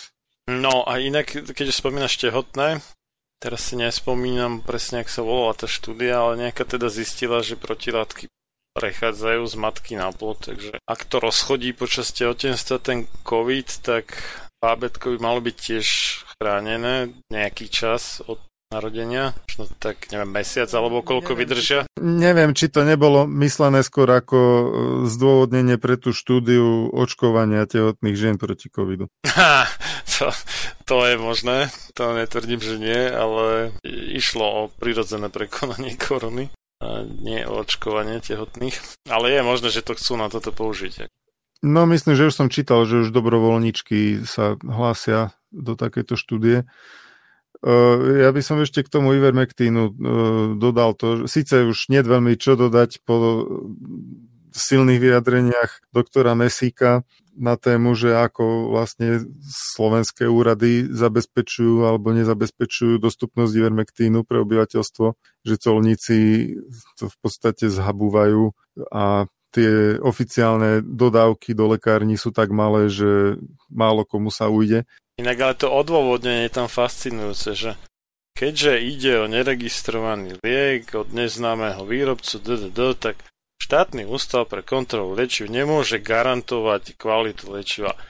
Ale kto sa mu prosil o to, aby to garantoval? Mne to úplne fuk! Pýtal sa ho niekto? Na to nezaujíma. tak čo toto je za odôvodnenie? A pritom na osobnú potrebu je dovolené, akože si nechať doprať nejaké väčšie. Pokiaľ to 3 tóny nedonesieš toho, ale proste nejaké obrovské množstvo, ktorého je zrejme, že to chceš predávať, ale iba ja neviem, pár balení pre seba a možno pre svojich známych, tak to je oficiálne akože dovolené pustiť, ale oni napriek tomu to nepúšťajú. No ja som čítal v médiách aj stiažnosti od lekárov, ktorí to objednali normálne oficiálne na liečbu svojich pacientov, tak aj týmto údajne na colnici zhabali. Ale e, má to ešte, ešte ďalšie také otiene táto situácia, že minister zdravotníctva síce udelil výnimku, že je možné používať aj neregistrovaný Ivermectin na liečbu, ale táto výnimka je na zodpovednosť lekára nie je k tomu v podstate oficiálne usmernenie, akým spôsobom sa to má používať. Sice už lekárske stavovské organizácie začali zaplňať túto informačnú medzeru, ale v podstate od februára do povedzme tretiny až polovice marca vlastne ani neboli veľmi dostupné v Slovenčine informácie o dávkovaní, nežiaducich účinkoch, kontraindikáciách a tak ďalej. Vravím, to sa už pomaly zaplňa, ale tým, že je to stále na zodpovednosti lekára, lekár riskuje v prípade, že čokoľvek sa stane a nemusí to ani súvisieť s ivermektínom, môže samozrejme, ale potom riskuje poťahovačky s pacientom alebo s jeho rodinnými príslušníkmi a nemá veľmi ako sa obhájiť, lebo vlastne tým, že to predpísal lekár a je to neregistrovaný liek, tak e, zodpovednosť je celá na ňom. Čiže to sú zase také demotivujúce prvky, ktoré odrádzajú od toho, aby sa vo väčšej miere používal. No to tiež, ale tak môžem povedať, že je takáto možnosť, osvedčil sa tento liek, ale ak chcete, tak len na vašu zodpovednosť, pán pacient. Aj... No, to je veľmi vratká plocha, lebo pacient môže aj si nevšimnúť, zabudnúť, alebo tvrdiť, že nebol poučený, alebo čokoľvek sa môže stať. No, tak si to nechá podpísať. No. Áno, ale vieš, úplne iná by bola pozícia, keby bol registrovaný aspoň proti tomu svrabu, ako myslím, že v Rakúsku. Uh-huh. A tým pádom by bol aspoň v jednej rovine oficiálny. Ale bolo by to zase off-label použitie a to je opäť na zodpovednosť lekára. Takže... A, áno, áno. Ja už som to spomínal v inej relácii, ale treba ešte asi spomenúť viackrát, lebo mnoho lekárov zatiaľ aj tak ignoruje ten Ivermectin aj po vyjadreniach eh, istého pána z Považskej Bystrice, ktorý tvrdil, že to nefungovalo u jeho nemocničných pacientov. Ja tomu moc neverím, priznám sa. Keďže iným lekárom to fungovalo, alebo teda väčšine iných to fungovalo, napríklad teda aj doktorovi medicíny Ladislavovi Kukolíkovi zo Žiaru nad Hronom, tam sa k tomu viaže aj to, že teda zrejme nejak v spolupráci s primátorom dokázal, čo to je magistrát, či jak to mám nazvať, radnica Žiarska, zabezpečiť dostatok ivermektínu pre svojich občanov. Taký šiarivý nasledovania hodný príklad. Popri teda predchodcovi z podstatne menšej obce dvory nad Žitavou, starostovi Becíkovi, a bolo také video z nejakej asi lokálnej televízie zo Žeru nad Hronom, ako rozhovor s týmto doktorom. Tam to celkom si pochvaloval, že jak to dobre funguje. Preto ja osobne teda neverím, že niekto môže povedať, že to už žiadneho z neviem koľkých desiatok pacientov nezabralo. Tak to už neviem, že či dával desatinové alebo stotinové dávky, alebo ja neviem, čo robil, lebo neviem. Že, vieš, že keď má máš, neviem koľko, že vyše 70 tuším tých štúdií na tom C19 Ivermectin.com a všetky hlásili vysoko nadpolovičný uh, podiel ako úspešnosti a on tvrdí, že u nikoho to nezabralo, tak na tom je niečo smrdí skrátka. Žiada sa ešte pripomenúť, že tie protokoly, tie najznamejšie, e, v ktorých sa Ivermectin využíva na liečbu COVID-19, obsahujú aj ďalšie zložky. Ide o protokoly I-MASK+, ktorý je určený pre domácu, čiže ambulantnú liečbu, a protokol MATH+, ktorý je určený pre nemocničnú liečbu. E, ale sústreďme sa na ten e-mask, e, ktorý obsahuje popri ivermektíne aj vitamín D 4000 IU, čiže medzinárodných jednotiek denne, Vitamín C 2 gramy 2 až 3 krát denne. Oni to síce v najnovšej verzii protokolu e, tie dávky znížili z mne neznámych dôvodov a nepovažujem to za správne. A ja by som sa skôr pridržiaval tej predošlej verzie 8, kde boli 2 gramy 2 až 3 krát denne, prípadne aj viac krát denne. Ďalej je tam kvercetín 250 mg 2 krát denne. Je tam zinok 100 mg denne dohromady, pokojne aj v menších dávkach, buď pol hodinu pred jedlom alebo dve hodiny po jedle. Je tam ešte melatonín, čo je vlastne spánkový hormón, 10 mg pred spaním. Ten je určený na to, aby sa človek aj napriek covidu e, dokázal dobre vyspať. Sú totiž prípady, keď ľudia jednak z toho stresu z ochorenia alebo z, kvôli jeho príznakom neboli schopní dobre spať a to samozrejme oslabuje organizmus. A poslednou zložkou je aspirín, jedenkrát denne 325 mg ako prevencia krvných zrazenín. Vitamín D, vitamín C a zinok majú veľmi významnú funkciu v regulácii imunitného systému, umožňujú jeho správnu činnosť. Vitamín C má e, navyše ešte e, ďalšie pridané hodnoty. Podstate posilňuje množstvo uzdravovacích procesov v organizme a takisto posilňuje a chráni pečeň. Veľmi dobre sa navzájom podporujú s kvercetínom. A melatonín okrem toho, že podporuje spánok, tak je to aj veľmi významný prirodzený antioxidant. Čiže ten protokol treba brať ako celok, ktorého všetky súčasti majú svoj význam. No a nájdete to teda na stránke stopcovid s káčkom, nie s cečkom, .eu. S cečkom to je nejaká česká stránka úplne iná. stopcovid.eu a tam sú rozobraté po slovensky preložené teda tie protokoly, takže ak váš lekár je nejaký nedostatočne informovaný, tak to môžete vytlačiť a doniesť. Sú to v zásade postupy, ktoré používajú tí najúspešnejší liečiteľia covidov poprední lekári z popredných pracovisk svetových. A, a samozrejme, že je otázka, že prečo u nás sa to na väčšine pracovisk nenasleduje, okrem teda tých košic a ešte jedno či dva ďalšie, ten žiadna drono myslím, ešte niečo. No, tam by som, mal by som dve poznámky. Zopakoval by som to, že vitamín D má zmysel užívať preventívne a dať si zmerať hladinu, robí sa to odberom krvi.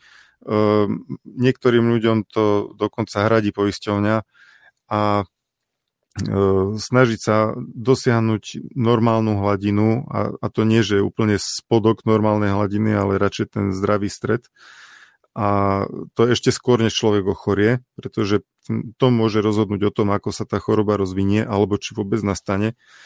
A druhá poznámka je, že e, naozaj tie úspešné protokoly, ako je ten Košický napríklad, e, na Slovensku zrejme najúspešnejší, 85% prežitie kriticky chorých, nemá asi nikto iný, myslím si, alebo nemá, neboli informácie o nikom inom, kto by mal takéto výsledky. A skôr považujú za úspech, keď im prežije aspoň 60%, tak tento košický protokol naozaj namiesto, aby sa plošne nasadil, tak len ojedinele ho skúšajú ďalšie nemocnice. A som zaznamenal dokonca také vyjadrenia lekárov, ale možno, že nie z, z týchto e, COVID oddelení, ale e, nepozdávalo sa im, že ten docent Terek dáva priveľa toho vitamínu C, že to, to sa im nepozdáva. Pritom to je, to je jedna z, z kľúčových vecí, ktoré, ktoré spôsobujú, že ten protokol je taký účinný. A mňa to teda fascinuje, ohromuje, aj keď uh, nemalo by, lebo pri písaní knihy Vitamin C a megaskorbická liečba zabudnutý poklad som narazil na mnohé prípady uh, takéto ignorácie zo strany lekárskej verejnosti, ale aj tak, aj tak je to veľmi zaražajúce, že na základe toho, že niečo sa mi nepozdáva, tak to hneď zavrhnem. A nemám nič lepšie ani účinnejšie, ale tam dávajú nejako veľa toho C vitamínu, to sa mi nepozdáva. No, možno sa do, docent Terek inšpiroval tvojou knihou. Potajme to nepriznal, no vieš, čo ty vieš? Tak docent Terek vyzerá byť dosť e, dobrý odborník, aby sa nemusel inšpirovať práve mojou knihou.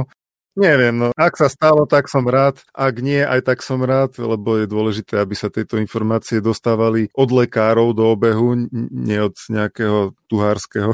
Bez nejakého zveličovania, tak tvoja, koľko to už vyše 500 stranová, myslím, kniha o vitamíne C je jednoznačne najkomplexnejším a najvedeckejším dielom na túto tému v Slovenčine vydaným.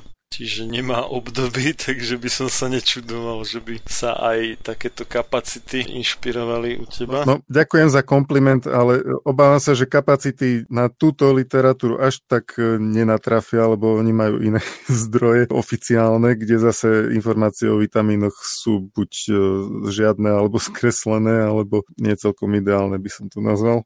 Ale v každom prípade docenta Tereka obdivujem v tom, že na Slovensku dokázal aplikovať takúto liečbu, že si za ňou stojí, napriek tomu, že určite toho nazvime to frflania nesúhlasného zažil asi dosť, lebo málo kto rozumie, aký je význam tých vysokých dávok a prečo sú potrebné také vysoké dávky a aký je rozdiel medzi 70 gramov denne a 7 gramov alebo 500 mg denne, že to má úplne, úplne odlišné účinky na ľudské telo v chorobe. Však mu vymenili šéf a ako potom, jak to vykvákal na toho trojka. Do dvoch týždňov, alebo ešte kratšie to bolo, neviem.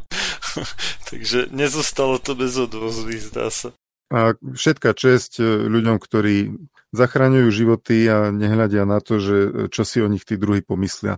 Tak by som to zhrnul. Teraz sa môžem ja pochváliť pre zmenu.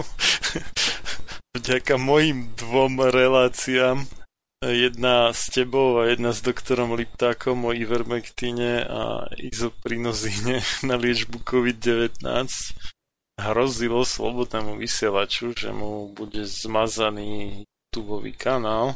Takže to bolo akože druhé upozornenie a tretie upozornenie už bude, že zmazanie. No tak sa slobodný vysielač po druhom upozornení,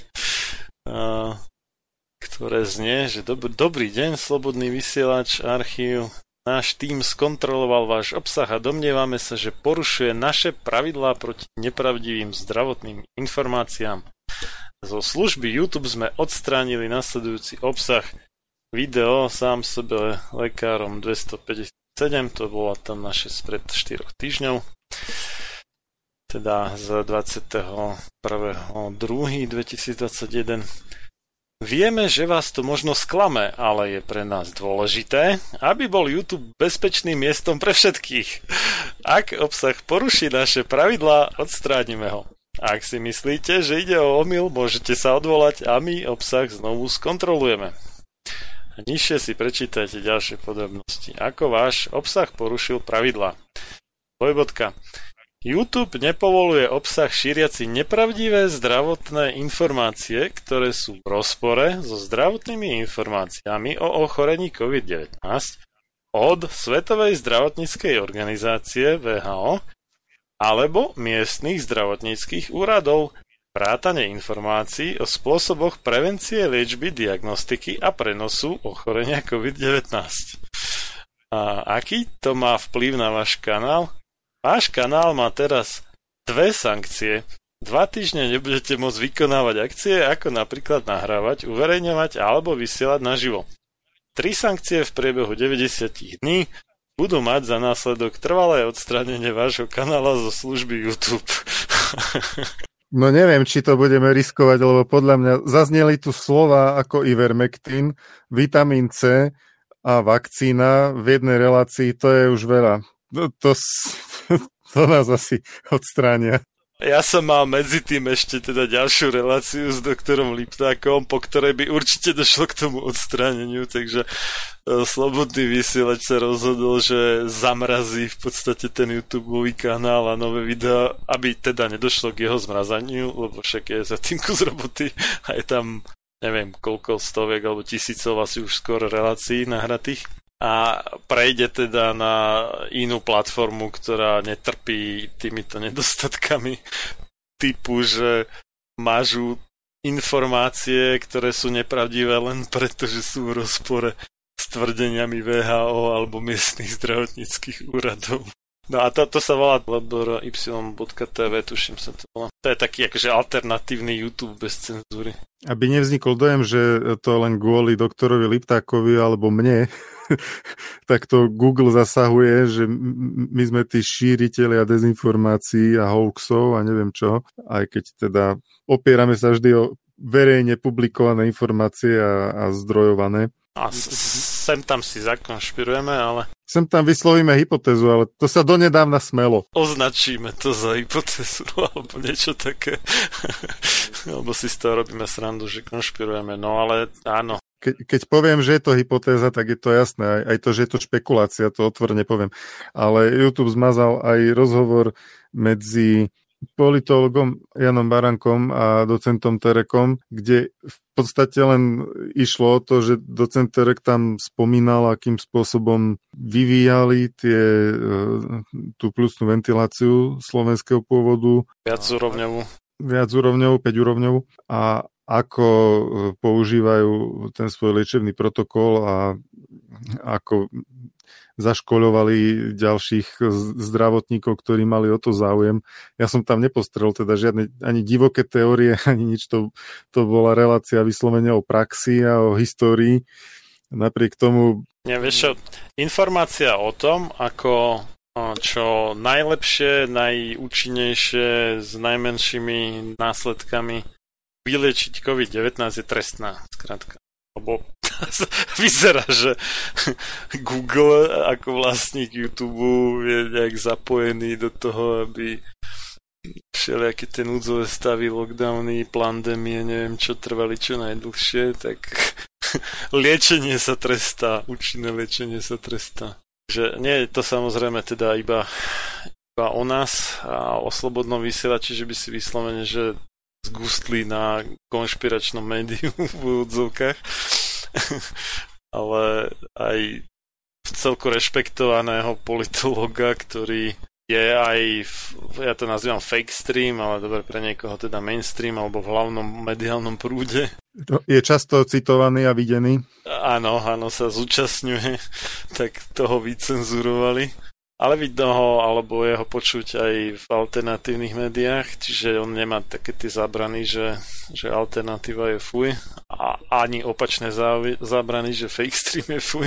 Necháva sa pozývať tam aj tam a, a vysoko rešpektovaného, zaslúženého, zaslúžilého doktora medicíny, ktorý má najlepšie výsledky v liečbe COVID-19 na Slovensku, že vycenzuruje YouTube, tak to to je, to je absurdita ako par excellence naozaj, že to už, to už nevymyslíš skrátka. To je fakt. A hlavne, keď si to dáš do kontextu s, s tým upozornením, že nesmú sa šíriť nepravdivé informácie o liečbe a je tu človek, ktorý má najvyššiu úspešnosť liečby na Slovensku, tak to je nepripustné z hľadiska pravidel komunity, aby o tom rozprával. To je strašné niečo. Nie, taký obrázkový vtip, ako kde je Mark Zuckerberg alebo Zuckerberg, keď to po nemecky prečítame, vlastník Facebooku a s takou bublinou, kde hovorí, že pravda je proti pravidlám komunity. Takže asi takto nejak by som to videl, aj keď to je Google, ale ono, tá cenzúra je u týchto obrov, aj, aj Twitteru sa to týka a v podstate taká týka sa to všetkých týchto, no. Takže na druhú stranu máme veľký únik e, ľudí od, od Facebooku a týchto korporátnych cenzurovaných médií a sociálnych sietí k alternatívam, ktoré už sa celkom aj rozmohli, ako je napríklad Telegram, ten zažil obrovský nárast používateľov. A hlavne teda ani, no z časti aj, ale asi oveľa viacej kvôli cenzúre Donalda Trumpa a jeho fanúšikov, než kvôli korone. takže už sa rozrastol cez pol miliardy užívateľov, takže teda, že to nakoniec, to tlačenie nápilu s tou cenzúrou bude mať taký dobrý efekt, že a, však oni na to dojdú, že si pýta konár pod zadkom a ujdu im užívateľe a tým pádom aj inzerenti a zafunguje možno ten kapitalizmus správnym spôsobom v tomto prípade. No a horúce správy akurát čítam. Nemecko obnoví očkovanie AstraZeneca, Francúzsko obnoví, Španielsko počká do stredy a e, zdá sa, že vyhlásenie Európskej liekovej agentúry zabralo, rozptýlilo obavy Takže máme vysokú šancu na to, že sa nazbiera dostatok ďalších prípadov, aby tú AstraZeneca úplne zakázali. No, každopádne na celej afére je dobre to, že upriamila pozornosť na to, že očkovanie môže mať aj neočakávané nežiaduce účinky a možno, že ľudia budú teraz trochu všímavejší voči tomu, čo sa po očkovaní s nimi deje a možno to niektorí aj ohlásia. Ja by som povedal, že je to výraz určitej zodpovednosti ohlásiť nežiaducí účinok a mal by to spraviť každý, kto sa s ním stretne, ale samozrejme e, rešpektujem osobnú slobodu ľudí, ktorí to neurobia. Ale považujem to za potrebné a dôležité. Netreba to nechať tak.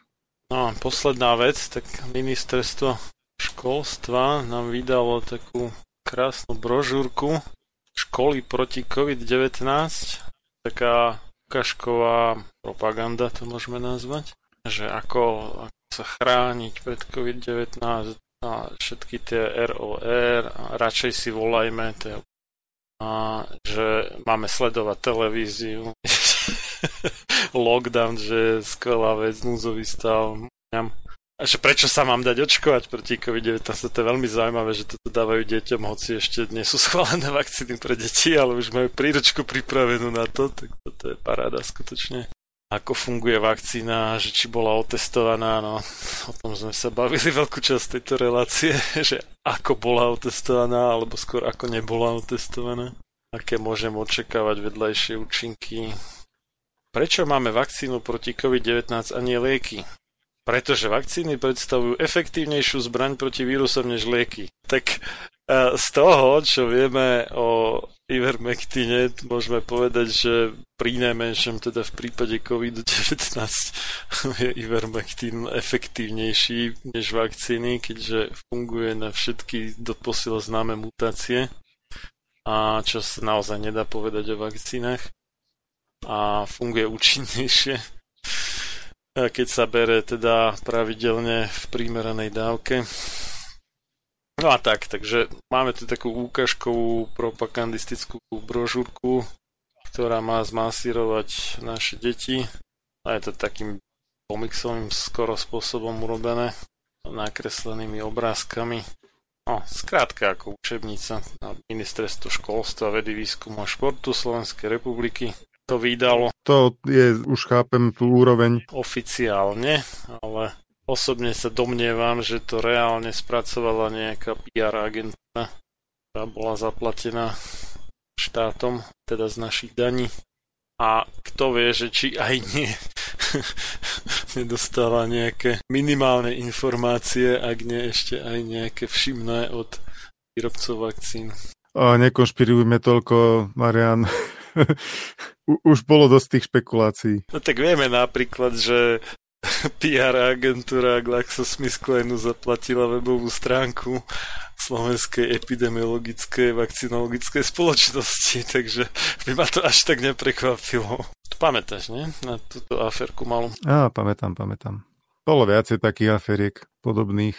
Áno, a všetky tie brožúrky, ktoré lekári rozdávajú... Sprievodca očkovaním, myslíš však? Príliš zvedavým rodičom. Sprievodca očkovaním bol prvý, tak prvá taká naleštená brožúrka, ale potom boli ešte nejaké ďalšie dve alebo tri od Glaxa pre zmenu, nie od Pfizeru.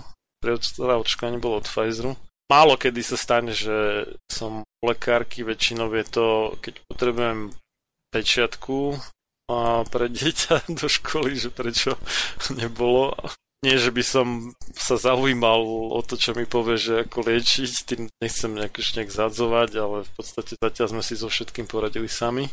A keď som v čakárni, tak tam z veľkej núdy robím poriadky, takže si odnášam domov celkom zájmovú zbierku materiálov o očkovaní. Takže som prišiel k takým brožúrkam všelijakým takto. Nestáva sa to často, tak možno raz za niekoľko rokov, ale Viem teda, že boli ešte ďalšie nejaké a všetky sú financované výrobcami vakcín. No napríklad Združenie Nahlas o pneumokokoch, ktoré sa zúčastnilo tej kampane za očkovanie proti pneumokokom, to tiež e, vlastne dostalo grant uh, od myslím, že od reklamnej agentúry Sezam, ktorá robila tú kampaň. Áno, tam, tam treba povedať, že, že skutočne za tým je pár rodičov, detí, ktoré Žiaľ teda si to odnesli, či už zomreli, alebo mali nejaké ťažké následky toho pneumokokového ochorenia, no ale boli, de facto boli zneužití na propagáciu vakcín neviem, tak dá sa povedať, alebo že nechali sa vedome zneužiť. No, ale niekto by to mohol brať, že nechali si pomôcť v šírení dôležitej správy. Záleží od uhlu pohľadu. No. Áno, dá sa to tak povedať, no ale kto zasponzoruje informácie kritické k očkovaniu?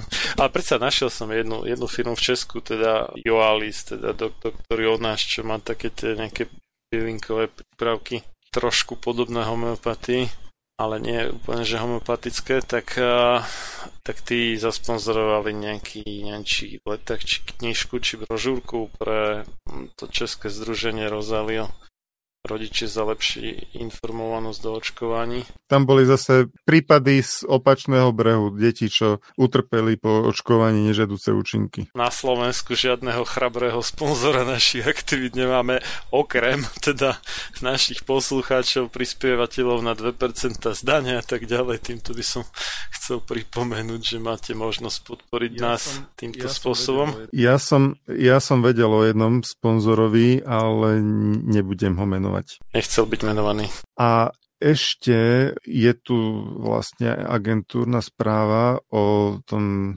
stanovisku čerstvom Európskej liekovej agentúry a to, toto považujem za veľmi dôležité ešte na záveru prečítať. Zacitujem. Výbor dospel k jasnému vedeckému záveru, ide o bezpečnú a účinnú vakcínu. Prínos vakcíny proti COVID-19 podľa EMA stále prevyšuje možné rizika. Ale riaditeľka Emma Emer Cooková podotkla, že, citujem, Emma nemôže 100% vylúčiť súvislosť medzi zriedkavými prípadmi krvných zrazenín a vakcínami. Experti podľa nej odporúčajú zvyšovať povedomie lekárov a príjemcov o možných rizikách. EMA odporúčila pridať k popisu vakcíny informácie o týchto prípadoch, aby zdravotníckí pracovníci a pacienti vedeli o takýchto vzácne sa vyskytujúcich krvných zrazeninách. No, toto je presne to, čo sme v podstate hovorili v tejto relácii. Že tá súvislosť tam nemusí byť, ale musí tu byť povedomie o tom, že môžu nastať nežiaduce účinky a že sa majú hlásiť.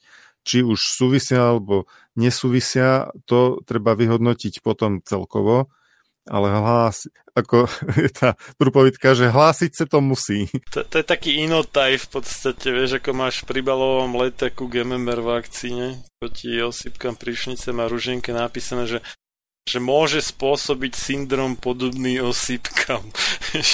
Inak povedané, tá vakcína, keďže obsahuje funkčný vírus, môže spôsobiť osýpky. No, také trošku atypické, lebo sa človek nenakazí priamo cez dýchnutie vírusu a sliznice v nose a prípadne ústach, ale nakazí sa inekčne, ale môže to de facto spôsobiť osypky, ale aby to nevyzeralo bobo, tak napíšeme, že syndrom podobný osypkám.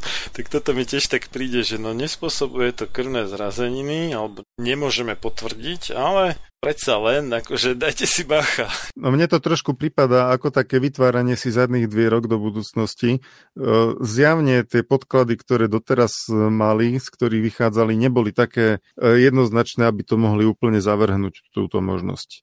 Takže nechali si otvorené tie dvierka. Ak e, sa tie hlásenia nejak e, nahromadia v budúcnosti, teraz keď si to ľudia snáď začnú viacej všímať a hlásiť, nielen všímať, ale aj hlásiť, tak e, možno novšie dáta o mesiac, o dva donútia Európsku liekovú agentúru pripustiť, že je tam možno jednak, neviem, 10 tisíc alebo koľko pravdepodobnosť, že tá vakcína spôsobí také zrazeniny. Opäť to je špekulácia, ale zjavne tá možnosť je tu otvorená v tomto vyhlásení. No, oni hovoria, že v klinických štúdiách sa to neukázalo, no ale keď si zoberie, že povedzme, že by to naozaj bolo, že 1 k 10 tisíc alebo 1 z 5 tisíc. Oni testovali tú vakcínu na 40 tisíc ľuďoch, no dáš to na polovice, tak reálne vakcínu dostalo 20 tisíc.